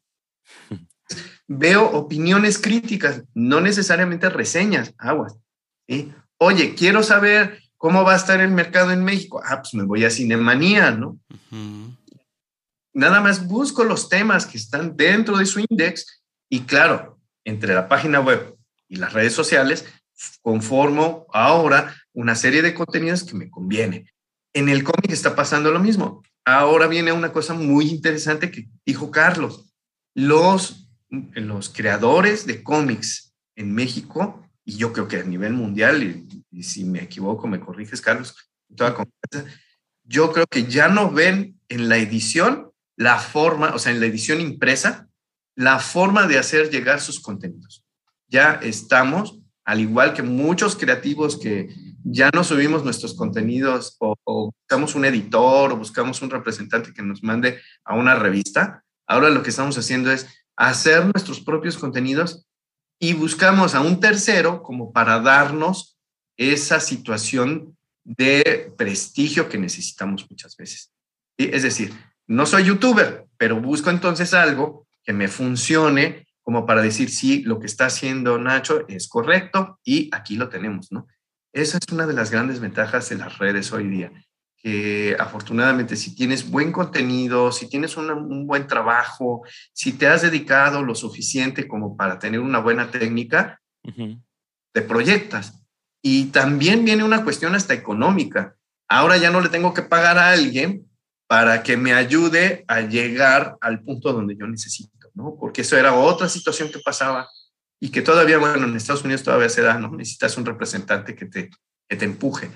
Pero si nos damos cuenta, eso ha sido la gran, la gran apertura que hemos tenido muchos, sobre todo para los que vivimos como generación X, aunque no nos queramos etiquetar, y que de pronto ahora vemos que sin importar cómo le queramos llamar a las nuevas generaciones, ahora vemos que ellos hacen cosas que yo no podía hacer cuando estaba joven, ¿no? Porque no encontraba yo los medios. Pero si nosotros somos lo suficientemente inteligentes, y lo voy a decir así como es, yo siempre se los digo a, mis alumnos y a mis hijos, sean inteligentes, vean el medio en, donde ustedes están y explótenlo de la forma correcta. No quieran llegarle, como yo lo dije en radio, ¿no? Como dicen los abuelitos, es que la música de antes era mejor. Sí, para ti, la nueva generación está abriendo nuevas brechas. Yo entiendo que Chanok era una historia que a mí me encanta, Chanok, pero yo no se la puedo mostrar a las nuevas generaciones porque ni siquiera lo van a entender. ¿sí? O sea, el mismo Tarzán se tuvo que, actualizar, ¿no? El hombre chango perro, como le quisieran llamar, el, los simios, o sea, no, se tuvo que actualizar, o sea, ya ahora las generaciones voltean a ver y prefieren ver este, estos programas de, sobrevivencia al desnudo, donde la gente anda como, como Tarzán encuerada ahí en la selva, y que de pronto dicen, ah, no, sí, cierto, ¿ves? O sea, eso, eso sí es realidad, no un güey que vivió con unos changos y que quién sabe qué onda, ¿no? Entonces, pese a que hemos cambiado el discurso, las historias continúan. Claro. Tenemos que actualizar a las nuevas formas en las que las personas se están comunicando. Y estas generaciones tienen discursos riquísimos y, si quieren, ahorita en un ratito lo platicamos, incluso con Star Wars, que ha sido una serie de situaciones, ahorita que estén en este, todas esas series en streaming, que han cambiado la forma de ver las cosas, ¿no? Y que de pronto dicen, oye, sí, cierto, me equivoqué. Vamos a darle, vamos a darle sentido a esto, que me equivoqué hace 20 años, pero ¿qué crees? Pues ahora sí, sí, cierto, me equivoqué, ¿no? Vamos con lo que sigue. Entonces ahí hay que aprender. Y Marvel es una de esas que a mí me gusta mucho mencionar, eh, que es una empresa que supo diferenciar el universo de los cómics impresos con lo que está haciendo en el cine. Lo que hace en televisión, en streaming, pero sí el universo de las películas ha quedado muy claro que aunque se basó en los cómics y en esos personajes, nada tiene que ver, ¿eh? O sea, realmente ya con eso del multiverso, ya nos ahora la posibilidad de este crossover entre, no te preocupes, chavo, lo que tú viste en el cómic en 1980 resulta que pertenece al universo 666, donde ahí sí fue cierto. Pero ¿qué crees? Ahora, en el universo 645, resulta que podemos abrir una puerta fantástica. Exacto. Ese personaje que a ti te encantaba y que tú coleccionabas, y que, ¿qué crees? Pues que sí existe y que conviven, ¿no? En, en este mundo en el que estamos. Muy bien. Sí, y que, y que ya, no, ya no peleas contigo mismo al hacer un guion y decir, tengo que cumplir con lo que ya escribí para poderme este, no resbalar ni pisar un charco por ahí que haya dejado mal puesto. Y esto, esto eh, de lo que hablabas, Nacho, hace un ratito de, de la eh, diversidad en donde se está, eh, digamos, eh, vendiendo el cómic. El cómic se vende en el cine, se vende en internet, se vende eh, impreso incluso, ¿no? Eh, no es una industria pequeña, es una industria muy, muy grande. Lo que decías de, la, de, la, de que a lo mejor ya no es tanto negocio la edición impresa de los cómics. Creo que en México tal vez no, pero tan solo en el año 2020 se reportaban alrededor de 1.290 millones de dólares en ventas en cómics impresos en 2020, que venía desde el 2012 al 2020, o sea, en esos ocho años, subiendo en un 19% año con año. O sea, de los 800 millones que vendían en 2012 a los 1.300, casi 1.300 millones de dólares de cómics impresos, ¿eh? O sea, no, no de cómics en línea, no de cómics, o sea, esa era, eh, ese es el, el, revenue, esa es la ganancia que tenía la empresas, las empresas de cómics de DC y Marvel, en este caso solamente esas dos, combinadas para eh, eh, su venta impresa de cómics. O sea, tampoco es una... Digo, sí, hay, semanas que no lo sacamos, pero, pero definitivamente no es poca cosa, ¿no? Este mercado es un mercadazo. Es una lana la que sacan. Digo, Emilio, mismo para Emilio es poco a lo ¿eh? mejor. ¿No? A ver, Carlos. Carlos pero ya no es igual a como era antes. Definitivamente. Eh, antes era mucho más. Bueno, también por la producción, Carlos. O sea, estamos hablando de que antes eh, un cómic nuevo que salía, a lo mejor tenía tres series de 50 cómics y que salían cada martes y que la gente los buscaba y los compraba. Y ahora a lo mejor la producción no es tan grande como la anterior, pero también en realidad, estás hablando de precios, ¿no? Y de distribución. En realidad hablo de cómo, por ejemplo, el cómic eh, el cómic estadounidense se compara a cómo se vende el manga, que es el, ah, cómic japonés. No estás hablando Ha crecido muchísimo más. ¿Perdón? O sea, los niveles de audiencia, me refiero. Eh, ¿Cuántos americanos hay? ¿Cuántos japoneses hay? No, no, no. o sea, es más allá. ¿No? O sea, ¿cómo te explico? Em, el cómic japonés se vende en todo el mundo. El manga se, vende en todo el mundo, no lo compran solo los japoneses. Sí, se traduce al inglés, se traduce al español y se vende en diferentes editoriales. Por ejemplo, en, México lo, imprime una editorial, en España lo imprime otra editorial con diferentes traducciones, pero es el mismo manga que se hace en Japón. Ahora, pero se vende más el manga actualmente, digamos, puedo venderte cuatro, cuatro veces más manga que cómic. O sea, esos números que das, que son tremendos de, cómic, es la cuarta parte o la tercera parte de lo que está vendiendo el, manga, en realidad. Sí, sí. Yo, sí, es parte de la transición. En, este caso solamente hablaba yo de, Marvel y DC, que son una cosita a comparación de lo que tú dices, o sea, de esta empresa que tú dices, de, esta, de estas grandes empresas, porque además no es solo una, ¿no? La que produce manga, son varias, que además gracias a la globalización y a la distribución global, pues llegan a un montón de gente. Ellos deben vender, digo, no sé, no tengo el dato, pero ahorita lo buscamos, pero deben vender fácilmente 10 veces eso, ¿no? Sí, déjame enseñarte. El, Nacho, ¿quería comentar algo? Niño Nacho levantó la mano en lo que trae el... ah, ahí está, Carlos. No, sí, pero sí es cierto, esto que dices, mira, de, precisamente de lo que les venía diciendo de las franquicias, a partir del año 2000, con la llegada de la apertura que se dio también el mercado tanto europeo como asiático de contenidos, hemos visto una realmente una explosión como tal de contenidos europeos y, asiáticos. A mí lo que más me llama la atención no es tanto el mercado europeo, honestamente no, no es así como, no soy muy fan, pero me impresiona mucho Japón y la India. O sea, es increíble la cantidad de cosas impresas que producen que, que, la verdad nos dejan eh, básicamente pañales, ¿no? En, muchas cosas y sobre todo las estrategias de comercialización que tienen, ¿eh? Que nos dejan, vaya, lejos. Pues esta es la diferencia de tamaños, ¿no? Por ejemplo. Ok, nos está mostrando, para los que no nos están viendo, nos está mostrando, a ver, nádanos, mi querido Carlos. Tenemos un audio por ahí. Sí, son diferentes tamaños. El audio no sé de quién sea. Este, hay diferencia de tamaños. El formato, obviamente, es más, más grueso el manga, porque son historias más completas.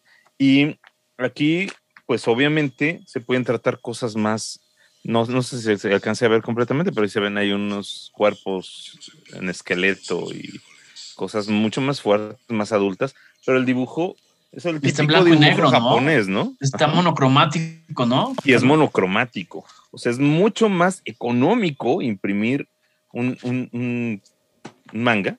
Es más económico imprimir un manga de buena calidad. Tiene tres páginas de color, o sea, tres, cuatro páginas de color. Que también debe ser todo un caso, la, distribución debe ser también todo un caso, ¿no? O, sea. Sí, la logística. La logística. Sí, lo mismo. Este, pero, pero también, obviamente, perdón, Nacho, este, y, el dato, el dato eh, que les decía yo, tan solo las ventas de los cómics manga se duplicaron en 2021.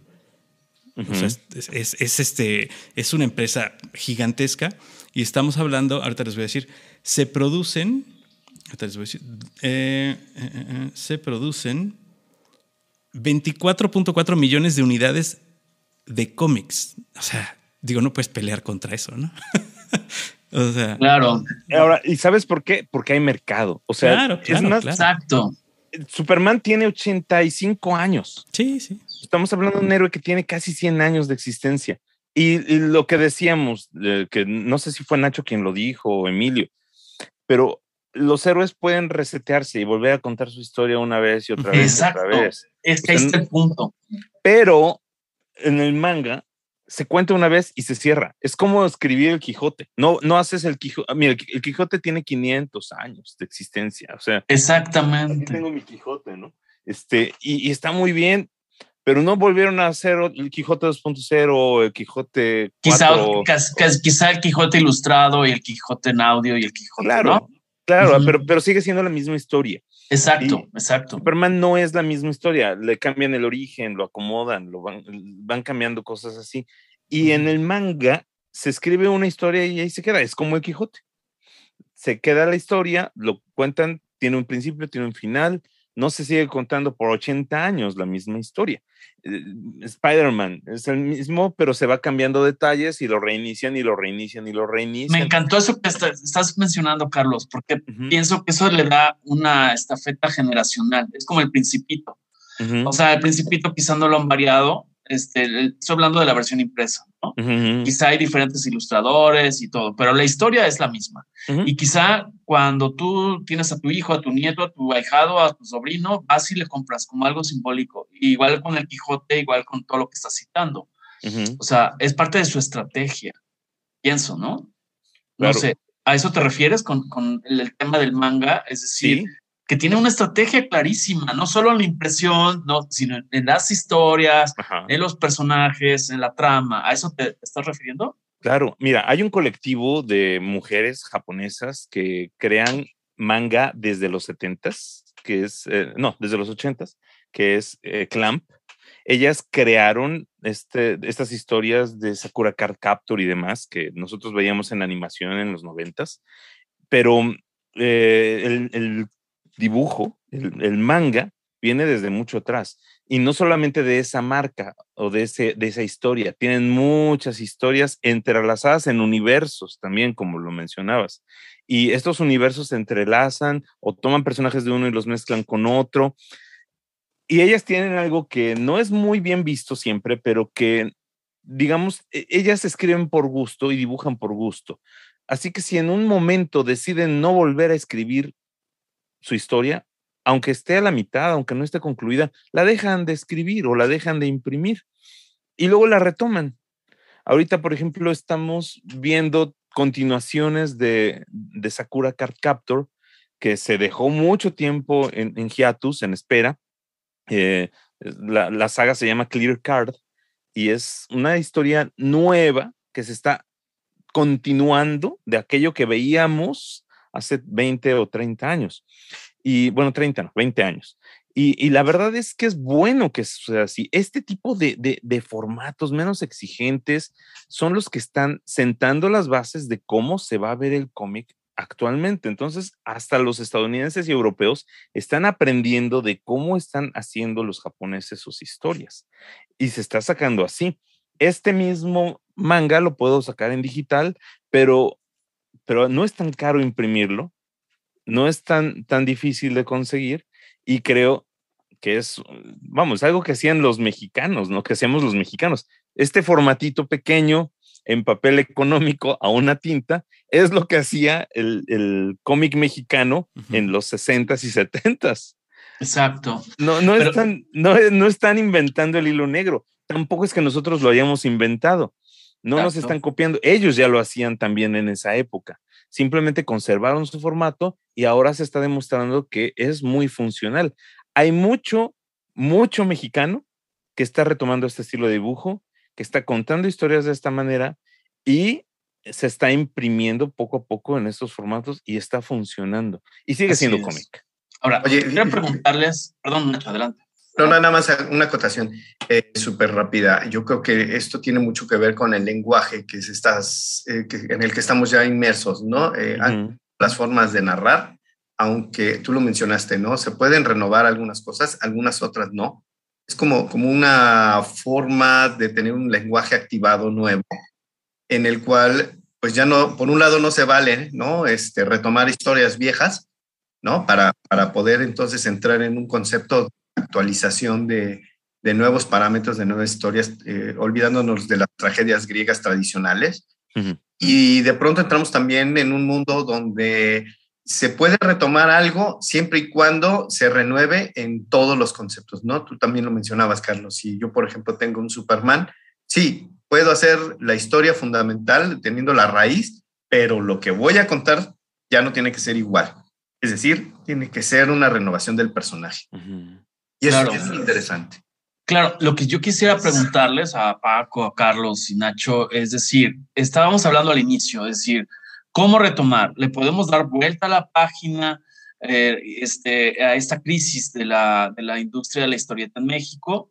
¿O nos quedamos en la etapa de las lamentaciones, donde la gloria del pasado y ya dejó de ser y le suelto el mercado a todos los mangas y a DC y a Marvel, etc. Mi pregunta va con todo lo que estamos hablando hasta ahora. Eh, ya hablamos de diversificación, ¿no? Ya hablamos de un principio de realidad, del papel impreso, de los medios digitales, los soportes, las plataformas, toda esta variación, etcétera. Yo lo que quiero preguntarles es, ¿creen ustedes que relanzando una serie de estrategias cruzadas entre las historias, los que crean historias, porque yo no creo, y eso Carlos ahorita en su momento me lo va a decir, yo no creo que el mismo que ilustra haga la narrativa o la historia. Creo que tiene que ser un trabajo multidisciplinario de reforzar a esos escritores o eh, argumentistas, creadores de personajes con ilustradores, basados en varias estrategias. Y de lo que estoy leyendo ahorita, igual omito algo o me equivoco en algo, pero se lo estoy leyendo, es decir, saber manejar esa parte de las decisiones, ¿no? Es decir, ya hablamos de lo, que se conoce en el, mundo como el spin-off, es decir, cuando un personaje va a escindir a otra historia para abarcar otros, otros mercados. Ya hablamos de la segmentación, de la diversidad no entendida solo como diversidad sexual, sino diversidad ideológica, diversidad generacional, diversidad de género, diversidad de tantas cosas.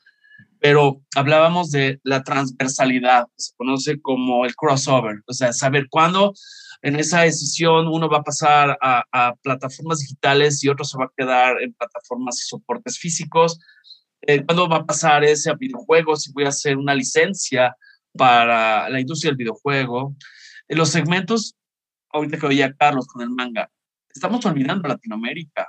Es decir, México ha reinado muchas cosas en el doblaje, tenemos el mismo idioma, aunque no la misma ideología y variantes semánticas. Pero bueno, creo que lo que está haciendo falta, chicos, y se los dejo y ya con esto me retiro, es decir, ¿cuál sería el plan estratégico si yo dijera, Carlos, tú eres el responsable, el gabinete del presidente para retomar la industria de la historieta en México? ¿Cuál sería tu plan estratégico? ¿O quiénes, son los, ¿O quiénes son los actores que hay que incluir en este movimiento? Nacho, también, Nacho, ¿cuál sería? Yo te voy a, tú eres el subsecretario de esto. ¿Qué, qué onda? ¿Qué vas a hacer? ¿Cómo le vas a operar? Nacho? Sí, porque se nos puede ir la vida completamente de la nostalgia de Chanok, pero a ver, un parteaguas de la industria. No sé quién quiera arrancar, los secretarios de esta encomienda. A ver, ¿quién dice yo?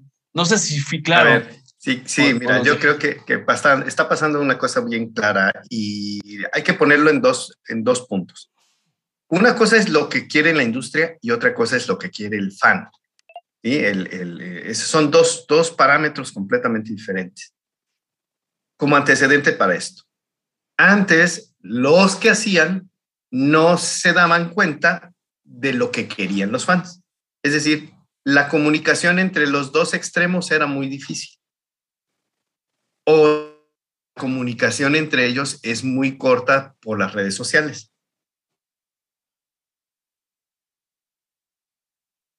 Productor, quien quiera que sea y en cualquier área, rápidamente va a recibir un, un feedback, ¿no? Es decir, el circuito de la comunicación se cerró de forma prácticamente inmediata a través de las redes sociales. Si tenemos un productor inteligente, esta, esta persona creadora va a saber mediar lo que él quiere con lo que quiere el fan. y, es decir, va a entender el mensaje que le están dando sus fans o sus seguidores. Carlos dijo algo muy importante la vez anterior que platicábamos. Cuando ellos crean como dibujantes, como creativos, escritores, un sitio donde tienen comunicación con... En cierta forma, lo que están haciendo es tener una interacción antes de pasar al crossover. Tienen una interacción que les permite estar cerca del contenido temático que quieren sus seguidores. ¿Sí? Cosa que no pasaba antes. Antes llegaba una productora, creaba o hacía o proponía, o lo, la etiqueta que ustedes le quieran poner, y lanzaban el producto, si les gustaba, chido, si no, pues ni modo, ¿no? Así estaba. Así vivimos y mencionaré algunos personajes, por ejemplo, Spawn, un personaje que nace eh, en, pues en, las páginas de, de, DC, ¿no? Este, y de pronto lo lanzan en el sistema crossover para que se convierta en personaje y, y adiós. No le hicieron caso al fan porque, eh, ¿qué sucede? Los fans no estaban tan comprometidos con un personaje como él, lo llevan al cine, que sonó más bien como experimento a ver si pegaba, y no, no pegó. Entonces, eso le sirvió al productor como para decir, ah, chis, o sea, yo todo lo que pueda hacer o lo que pueda yo crear, pues no, pero no había interacción. O sea, simplemente la única forma era, ching, no. Ni modo, pues entonces me regreso y ya no vuelvo a hacer películas de ese personaje. Ahora la ventaja, que insisto, Carlos nos lo hizo ver y lo... El fan se puede acercar a sus creadores de, historias y los guiar, ¿no? Hacia dónde quiere que lleguen sus contenidos. Esto es muy interesante. Es depende del creador del dibujante, del escritor, hacerle caso al fan o no, pero es, al estar más cercano a él, le da una frescura que no tenían los productos anteriores. Y entonces, si le haces caso o no le haces caso a tu fan, lo que interesa es que está cerca de él, el fan se siente escuchado y entonces, si tú tienes esa, y, creo que Carlos lo dijo muy claramente, si tú tienes ese feeling como para responder de una forma clara, objetiva, a través de tu producto, le vas a pegar. Ahora, si lo sabes llevar al siguiente nivel, que se salga de la historieta, y por ejemplo lo lleves a un programa de televisión vía streaming, o lo lleves al cine, o a una obra de teatro, o lo pases a cualquier otro tipo de elemento, porque ahorita nos vamos con el cine porque realmente Marvel y DC están peleados en ese universo, ¿no? Pero, ¿qué sucede si lo llevamos a una obra de teatro? ¿No? A mí me encantó una cosa que hizo Marvel, porque es una burla que se hicieron ellos mismos. En una de las series, esta de mm, del cuate este que lanza flechas, este... Hawkeye. Hawkeye, gracias. Se hace mención de que hay una obra de teatro de los Avengers en Hollywood, ahí, este, perdón, en Manhattan. Manhattan. Y es un, uno ve la obra de teatro y dices, no manches, pues es una burla, ¿no? este, porque es un musical. pero a mí me encantó la eso precisamente es entender cuando un crossover no funciona. Y es una burla a sí mismos de decir, aguas, no todo nos ha funcionado, no todo ha salido bien. Y ahorita estamos teniendo un producto que funciona en ese crossover de multimedios que ellos pueden manejar. Entonces, obviamente no va a haber una obra de teatro de los Avengers, ¿no? ya me había emocionado. Un musical sobre que Sí ha habido, ¿eh? Sí, sí, sí ha habido, sí ha habido. pero no así, así tan, tan, tan, ¿no? Sí. Voy con esto, que nuestra generación, esta generación que estamos viviendo ahorita, no nada más vive de la mercadotecnia tradicional, sino de esta situación más viral, en la cual podemos poner el dedo en el ombligo de decir, oye, fíjate que eso no me gusta y entonces de pronto Carlos puede decir lo mismo y a través de las redes de pronto ya tenemos ahí una serie de situaciones donde en miles de personas que piensen igual que yo, ya le podemos decir a la productora, oye, ¿qué crees? No nos gusta. No estamos Exacto. Sí, tienes que manejar en esa parte escucha, oferta y demanda que lo hablábamos al inicio. Claro. Tienes que hablar de esa transversalidad, tienes que hablar de, ese, de esa decisión, tienes que pensar a base de transmedia, o sea, donde antes ya no solo saber diferenciar entre los lenguajes de eh, la parte de las plataformas y los soportes. Es, correcto, ¿no? Por eso yo les decía, estamos en el cambio del lenguaje, haciendo las cosas de forma tradicional, pero estamos adaptándonos a este cambio. Eh, recuerden que a nosotros, a los cuatro, nos tocó realmente a los cuatro nos tocó ser migrantes tecnológicos, ¿no? Fuimos con la tecnología en las manos. Nos tocó este proceso largo y tedioso de ir aprendiendo cómo funcionaba la computadora. Y esto sucede con las nuevas generaciones. Si ustedes, bueno, yo ya tengo hijos que de pronto pues se la viven en, las en los medios y para ellos esto es normal, es común y corriente para ellos no existe si lo mandé a imprimir o no existe el se equivocó en lo que dijo, sino ellos luego, luego dicen, no, no me gustó, lo voy a tuitear, ¿no? Y se hashtag que esté de moda o que, o que esté de hater, como dicen ahora, y, buscan y reclaman, ¿no? Y cuando me doy cuenta, efectivamente, ¿no? Incluso hasta las mismas empresas dicen, no, sí, la regamos, ¿verdad? Este, hoy en la mañana, este, Iwan McGregor, ¿no? Saca un Twitter donde dice, oigan, gracias por ser parte de la nueva historia de Disney Plus, donde eh, Obi-Wan Kenobi, la serie, eh, resultó ser la más chida, que está ganándose todos los espacios, pero oigan, no le echen mala onda a la, chava que sale aquí con nosotros, ¿no? Entonces uno dice, ¿cómo? O sea, chéquense el, el, impacto. No tiene ni una semana que sale un producto y ya están respondiendo los mismos productores, ¿no? oigan, sí, pero aguanten vara o dennos chance o, vamos a arreglar las cosas para que les siga gustando, ¿no? Eso hace 10 años ni siquiera era una realidad. Y creo que Carlos tiene razón en esto. Cuando se juntan, yo lo, yo lo platicaba yo con él, ¿no? Eh, una de las cosas que yo creo que pueden salvar a, muchas cosas que tienen que ver con arte y con expresión y con medios, pues es este grupo de conglomerados de artistas que si se ponen de acuerdo, pueden llegar más lejos y pueden hacer que sus productos lleguen mucho más lejos sin olvidarse de estas nuevas tecnologías que para nada estamos peleados. Es algo parecido a lo que, está, lo que sucedió con la música. En los noventas, la industria de la música era como un panteón griego, donde los dioses eran quienes tenían la posibilidad de maquilar su música. Ellos decidían tú vas a ser artista basura, contigo vamos a lavar dinero y a no pagar impuestos y a... Nadie te va a querer, no sabes hacer música, pero te tenemos aquí porque tú nos vas a generar nuestra limpia de dinero. Tú eres nuestra gran artista, a ti sí te vamos a mover, a ti te vamos a llevar a todos lados, tú nos vas a dar nombre, renombre, tú vas a hacer nuestro experimento, ah, vamos a ver si funcionas o no funcionas. O sea, la, gran, la gran industria musical era eso. Y ellos hacían sus CDs, decidían quién vivía y quién moría. De pronto nace el MP3 y entonces quien decide ya no es la industria, sino la gente. Porque yo puedo comprimir la música de mi CD y distribuirla gratuitamente a todo mundo. Entonces la industria musical se lleva las manos a la cabeza y dicen, ¿qué pasó aquí? Yo era Dios, ahora resulta que he muerto. Ajá. ¿Y quién tiene la, la, batuta por el mango ahora? Pues la gente, las personas, los que deciden.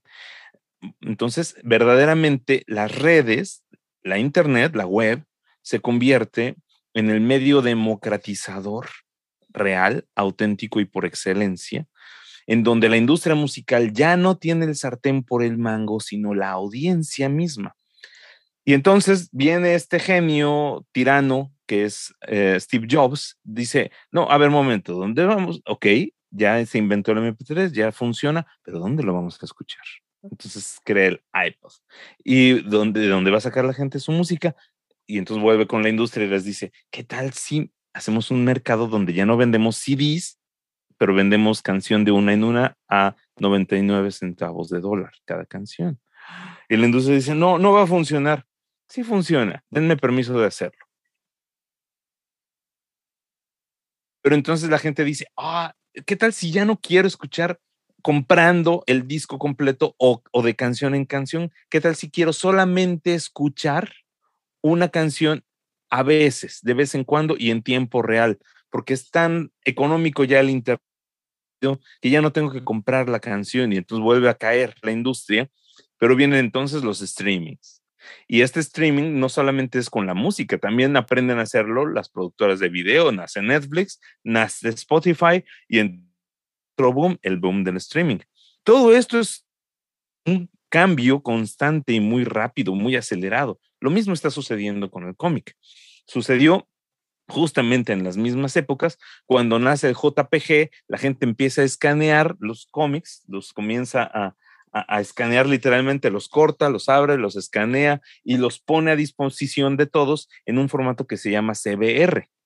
Y el formato CBR es el formato MP3, digámoslo así, pero de, los impresos. El equivalente, claro. El equivalente. O el PDF también, aunque este es propietario. Y entonces toman estos formatos, los ponen a distribución gratuita y las eh, empresas dicen, ah, ¿por qué está sucediendo esto? ¿Qué pasa? ¿Por qué están cayendo mis ventas? Ah, porque mucha gente ven, este, distribuyéndolo gratis. No, no es por eso. Es que de todas maneras, esta es la manera, la digital, de mantener vivo el mercado.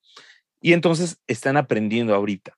Sí distribuyen sus cómics de forma digital, hay un mercado digital de cómics, pero también hay un mercado eh, más reactivo en donde ellos ya deciden lo que es popular o ven lo que es popular y esto lo llevan a sus streamings, a sus películas, a sus historias. Ya le están aprendiendo a sacar jugo de otra forma.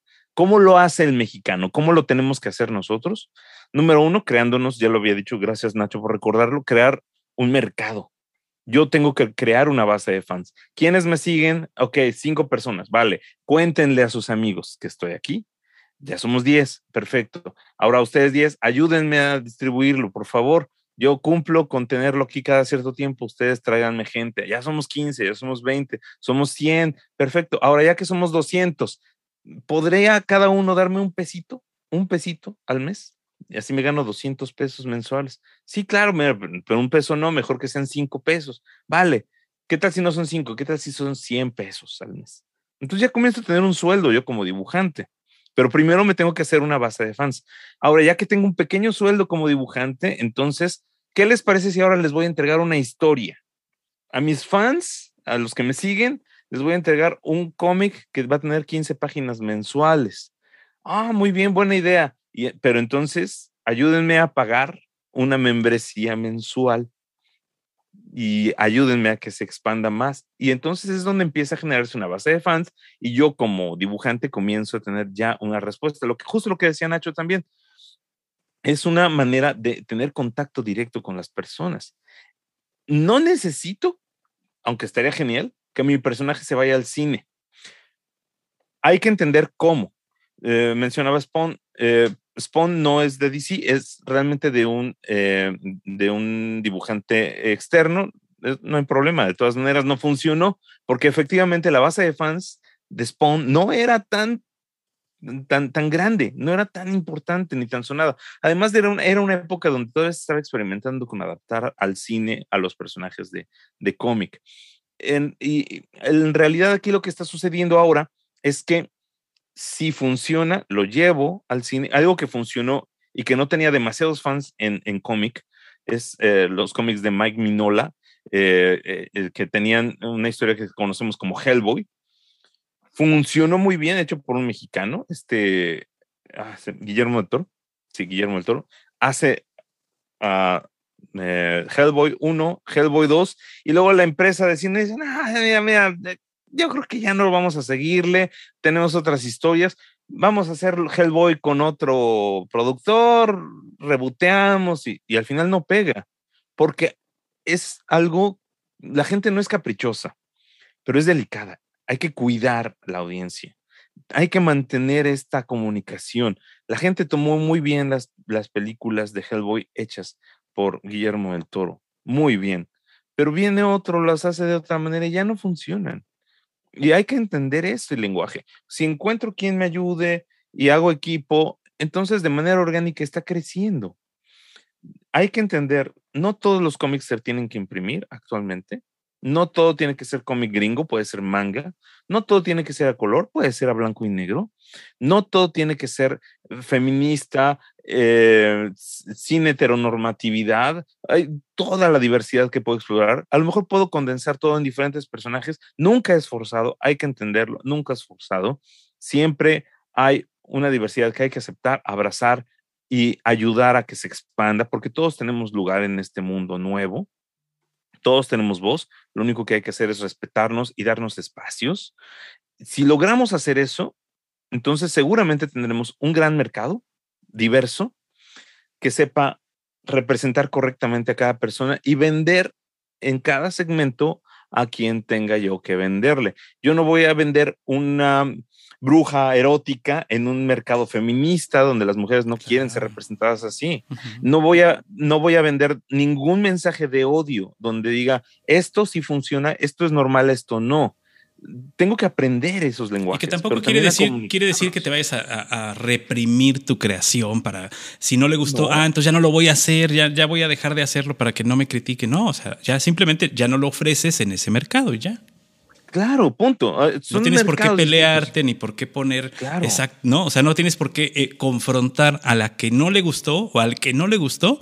Pues si no te gustó, adelante, ya tienes tu decisión Ahí está. Hay una enorme conversación en cuanto a eso en, los cómics actuales. Eh, por ejemplo, hay un dibujante, hay dos dibujantes muy, muy conocidos para hacer un dibujo semi-erótico, que es eh, Scott Campbell y otro Jim Lee, que Jim Lee es ahorita director creativo de DC Comics. Eh, ellos en los noventas tenían este tipo de dibujo de mujeres contorneadas, hombres musculosos. Es un estereotipo muy específico. Y eh, actualmente no se está aceptando ese estereotipo en los cómics. Si tú ves un superhéroe súper musculoso, una mujer muy delgada, con grandes curvas, ya no te lo compran. Y no es porque sean delicados, es porque no es así la realidad. Queremos ver mujeres gorditas, queremos ver hombres flaquitos siendo héroes. Necesitamos verlo porque los flaquitos, panzones, también somos héroes. Entonces yo quiero ver un héroe así, que me represente. No tengo que ser el superhombre sexy, que además no todas las mujeres quieren. y, vamos, hay que llevarlo. Pero eso no significa que no tenga un espacio para un cómic eh, literal y específicamente que tenga ese segmento y que me lo compren de esa forma y seguramente voy a tener quien me lo compre y quien lo vea y quien lo visualice. Vamos, el chiste es entender quién lo compra, por qué y respetar a todas las personas. Claro, estoy de acuerdo contigo. Paco. Y bueno, eh, ya para prácticamente ir cerrando esto, Nacho, tú ya llegó el villano, ya llegó no, tú, tú, cuál es, cuál es tu propuesta, tu propuesta y cuál es el camino que tenemos que seguir desde la trinchera del creador, desde la trinchera del consumidor, desde la trinchera del productor o del que quiere invertir, simplemente a lo mejor alguien que nos escucha dice, oye, pues a mí me gusta el cómic, pero no sé dibujar, a mí me gustan las historias, pero no sé escribir, pero sí tengo la lana para invertir. O sea, ¿cómo llegarle? ¿Cómo hacer esto? ¿Cómo hacer que esta industria no... Eh, no, no muera, porque no, obviamente esto es difícil, pero que aquí en nuestra realidad, que es eh, el centro del estado de Veracruz y el país, ¿cómo hacer que esto crezca, Nacho? Miren, es, es, una cosa que suena sencillo, pero en la práctica es bien complicada. Eh, suena sencillo en el sentido de que si entendemos los roles que cada uno tiene que representar, Carlos dijo muy claramente con la historia de la música, yo como he trabajado mucho en producción multimedia, eh, sí es muy importante que antes de empezar a hacer algo, cada quien tiene que entender cuál es su rol el dibujante, el ejecutante, el operativo, el escritor, en este caso eh, incluso el ilustrador, ¿no? que son dos personas diferentes al, dibujante. Eh, cada uno tiene que entender cuál es su rol. A mí me ha pasado muchísimo, y es un consejo que le doy a todos los que escuchen el programa, que a veces somos multidiversionales y queremos ser todólogos. O sea, yo escribo, yo dibujo, yo pinto, yo este, eh, comercializo, yo voy y vendo en las abritas, yo voy y vendo en, el, en, el, en la feria del cómic, en la eh, convención. Sí, está bien, se vale. Pero hay que entender la posición de cada uno de nosotros. Si yo soy el productor, el que, como dijo Paco, el que tiene la lana como para invertir y decir, oye, Carlos, mira, me gusta tu trabajo, vamos a ver cómo le hacemos pues hay que entender que debe de haber una serie de procesos. Es cierto, se ha roto el esquema. Ya no es como hace 20 años, ¿no? Que yo tenía que alguien, que si alguien me ayudara y que llegáramos al editorial y que el editorial a ver si le gustaba y luego buscar al distribuidor y a ver si el distribuidor también estaba. Claro. ¿No? O sea, eso sí es cierto, o sea que Pero lo importante es seguir un poco el de entender que cada uno tiene una función principal. Es decir, Carlos es un excelente dibujante, es una persona muy creativa. Ah, vamos a conservarlo y a darle los elementos para que Carlos siga siendo ese ente artístico, ¿no? Pero, por ejemplo, yo puedo tener a alguien que es muy bueno en la distribución y que a lo mejor en mercadotecnia es excelente complemento a Carlos, por ejemplo, con el conocimiento de Emilio, ¿no? Emilio es un excelente mercadólogo, es, una persona que a mí me ha enseñado muchísimas cosas de mercado y lo hemos platicado muchas veces. Emilio, ¿no? Todo el tiempo y lo hemos dicho muchas veces. Él entiende las cosas desde un punto diferente. Entonces, yo, yo como productor debo entender que si quiero casarme con la idea de lo que hace Carlos, entonces me voy a juntar también con alguien que sepa cómo venderlo, cómo llegarle a la gente, cómo hacer encuesta, cómo moverme, cómo cómo entender el mercado, cómo está funcionando. En ese sentido, a veces sí es muy importante recomendarles que aprendamos todo, pero que también sepamos con quién asociarnos. Esto es una sinergia entre muchas personas. Lo dijo Emilio hace rato. Si yo soy buen, buen escritor, no necesariamente soy bueno dibujando. Lo dijo Carlos. Puedes tener muy buenos dibujos, pero a lo mejor no buenas historias la idea fundamental es encontrar siempre el equilibrio entre lo que sí puedo hacer y lo que sé hacer. Entonces, en esta parte de lo que sí puedo hacer, pues me dedico a hacerlo y busco a alguien que me dé ese push que necesito, ese aventón más para poder pasar al siguiente paso. De esa manera, sin pelearnos, podemos llegar a tener una gran posibilidad de tener productos en el mercado eh, Veracruz es un, es un estado que tiene muchísimas posibilidades, tiene un mercado impresionantemente amplio, donde no nada más estamos hablando de ciudades, también estamos hablando de comunidades que les gustan los productos que están haciendo. Seguramente hay gente allá afuera que tiene muy buenas ideas y que de pronto no sabe cómo hacernoslas llegar, ¿no? Acá los que estamos inmersos en las ciudades y que de pronto a lo mejor a la inversa, yo también quiero que un producto se conozca por allá, por el campo, no sé, ¿no? En las comunidades donde cualquiera de ustedes se encuentre. Pero el negocio en realidad, si nosotros vamos a hablar de esta industria, pues sí es empezar con las cosas que tenemos en nuestras manos y empezar a buscar la sinergia. O sea, ver con quién me voy a asociar, con quién me voy a trabajar. Si les da miedo la palabra asociar, porque en México sí mucho como, ay, si me asocio me van a robar, ¿no? O colaborar la lana, ¿no? O el, el, el, capitalista, ¿no? O ahora el conservador, ¿no? ¿no? Eso no existe. En realidad, uno tiene que buscar las personas apropiadas que sepan cómo hacer las cosas y adelante, ¿eh? Sin miedo. Eh, yo le digo mucho a la gente y se los digo aquí abiertamente, al toro cuernos. Cuando uno quiere hacer algo y uno confía en el producto que uno tiene, adelante, ¿no? Hay que defenderlo e ir más adelante. No perder de vista, como bien dijo Carlos, y eso se lo admiro. Eh, tengo al fan cerca, ok, hacemos entonces ese trabajo creativo que vaya simbrando esta situación. No perder de vista que a final de cuentas todos podemos ganar, ¿sí? Desde poquito hasta muchito. Hay que ir caminando.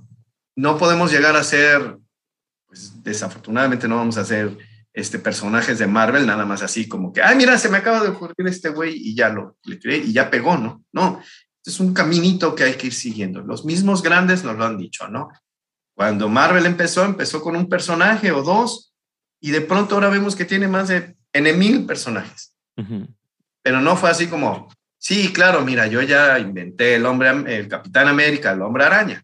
O sea, no, eso fue una serie de procedimientos que fueron que, eh, cayendo, fueron caminando. Superman mismo ni siquiera volaba cuando empezó, ¿no? O sea, fueron cosas que empezaron a darse cuenta que funcionaban y lo empezaron a ir alimentando. Y bien dijo Carlos, empezó de a poco a poco ver viendo lo que sí funcionaba, lo que no funcionaba.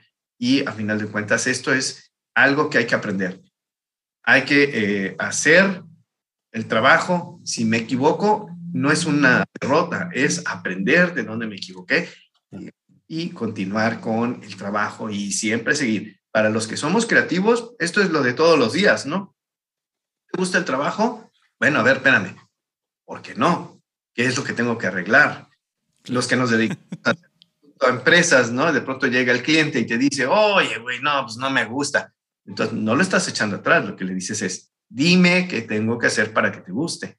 Y sobre eso vamos creando nuestros personajes, nuestras historias, nuestras convenciones, y a final de cuentas eso es lo que le gusta a la gente.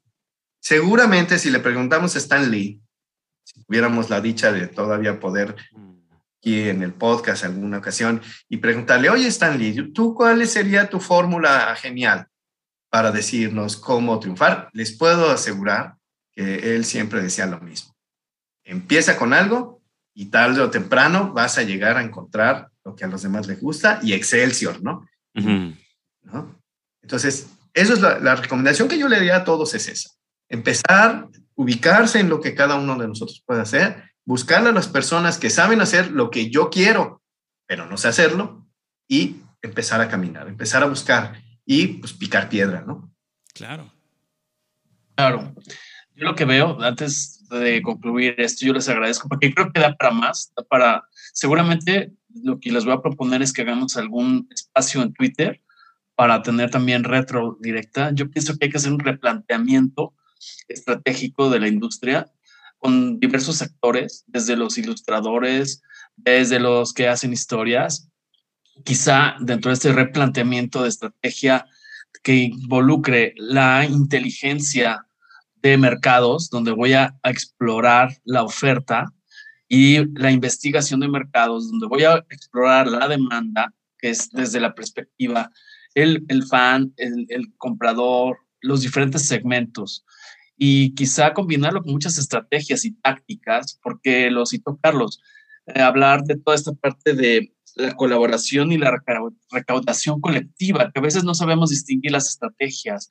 Una cosa es el, el crowdfunding, es decir, cómo me hago de fondos para hacer sustentable mi modelo en la actualidad, y cómo me hago de historias y personajes leyendo la partitura del computador, que ese es el crowdsourcing, es decir, la colaboración.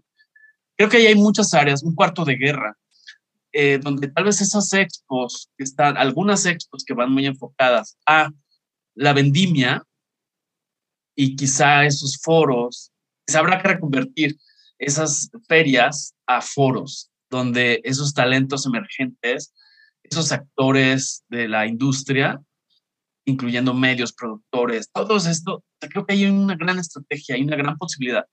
Pero bueno, hay que dar el primer paso. Y bueno, esta es un poco la apuesta de algoritmo X desde nuestra trinchera, es decir, abrir las voces, abrir los micros, detonar esas estrategias. Creo que Carlos quiere comentar algo. Sí, antes de que terminemos, es que considero que es importante, trataré de ser muy breve. Sí es importante lo que dice Nacho, lo quiero concretizar en algo muy sencillo necesitamos entender el mercado. El gran error de mucha gente es que no entiende cómo generar mercado, no entiende cómo vender en redes sociales, no entiende cómo darse a conocer. Eso es lo primero. Seamos dibujantes creativos o empresarios que estén invirtiendo en el dibujo y la ilustración. Necesitamos primero que nada entender eso. Esto que mencionas tú, Emilio, sí sucede en Estados Unidos y en otros países. En México no está sucediendo demasiado, al menos no en el interior de la República. Tal vez en ciertas capitales muy grandes sí. Eh, eventos como la mole y demás, sí son un lugar donde muchos llegan a exponer su trabajo y se empieza a ver. En el interior de la República nos falta mucho de eso todavía. Hay mucha gente que no entiende qué es un sticker, que no entiende qué es un dibujo, que no te lo compra, creen que tiene que hacer algo, lo que hacemos nosotros. Ok, bonito dibujo, pero ¿qué hace? Señor, no tiene que hacer nada, es un dibujo. Te acompaña. Te acompaña, sí. Este, de verdad hay gente que, me lo ha dicho así. O sea, el dibujo, ah, qué bonito, ¿y qué hace? Entonces no te lo llevo. Tres, eh, ¿cuánto cuesta? Este, cinco pesos. ¿Por esto? No, gracias.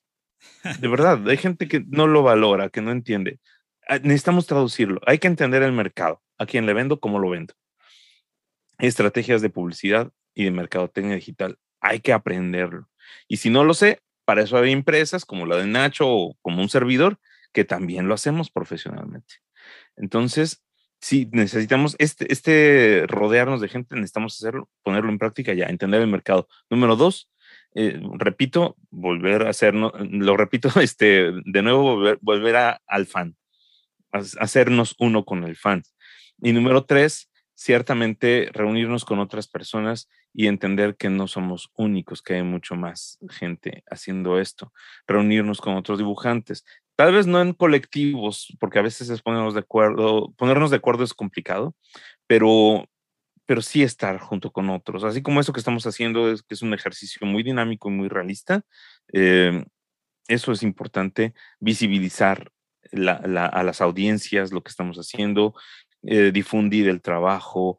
Eh, vamos, eso es muy, muy importante. Si hacemos eso, ya entendimos la base de los nuevos mercados digitales y ya podemos crecer. Ahora sí, y en una de esas nos pone atención Marvel o DC, nos compran nuestro personaje y llegamos a más de lo que nosotros estamos con nuestros pequeños recursos. Claro, y es una, es una, es una plataforma. Yo creo que eh, funciona como el primer paso y funciona como eh, una eh, lluvia de ideas, un cuarto de guerra, como decía Emilio, pero es el primero. Es el primero y ojalá sea el primero de muchos y yo de verdad agradezco infinitamente, infinitamente a, Nacho Parra y a Carlos González que nos hagan el favor de, de acompañarnos. El samurai. el No se te olvide que es Carlos. Además, eh, repítanos por favor sus redes porque eh, es importante que nos, eh, los que nos escuchan los puedan encontrar y en tu caso, Carlos, y en tu caso, Nacho, que, que, vean qué están haciendo, porque no nada más vienen aquí a platicar, o sea, no son cualquier persona, que los busquen en sus redes y vean que realmente tienen un trabajo muy amplio. Carlos. Mm. Mm, a mí me pueden encontrar como el Samurai. Eh, esto es como fotógrafo, eh, este, o como voz digital, digamos, en Facebook. Y me pueden encontrar también en Instagram, bueno, en Instagram y Facebook como el Samurai, pero también me pueden encontrar como dibujante buscando a El Samurai Dibuja. Muy bien. Entonces así, así lo buscan y así me encuentran. Nacho. Bueno, pues eh, yo tengo ahí mis redes este, en, la Facebook, como siempre, como Nacho Parragil, ah, lo puse, o Nacho Six, como quieran. Y eh, ahora estoy haciendo un aviso, este, estoy haciendo mi reconfiguración porque, bueno, soy músico, soy productor, soy fotógrafo, soy un poquito de todo lo demás, entonces estoy haciendo como una revalorización de catálogos para ya hacer una especie como de fanpage más, más apropiada, pero con todo gusto me pueden buscar ahí cualquier cosa que necesiten, eh, con todo gusto me pueden encontrar por ahí. En Twitter es Nacho Six, ¿no? En igual situación, ahí me la paso tirándole a todo mundo, que es algo que, que, nos gusta, ¿no? Así es. Ok, perfecto. Mientras no les tiren los patos a las escopetas, todo está bien, mi querido Nacho.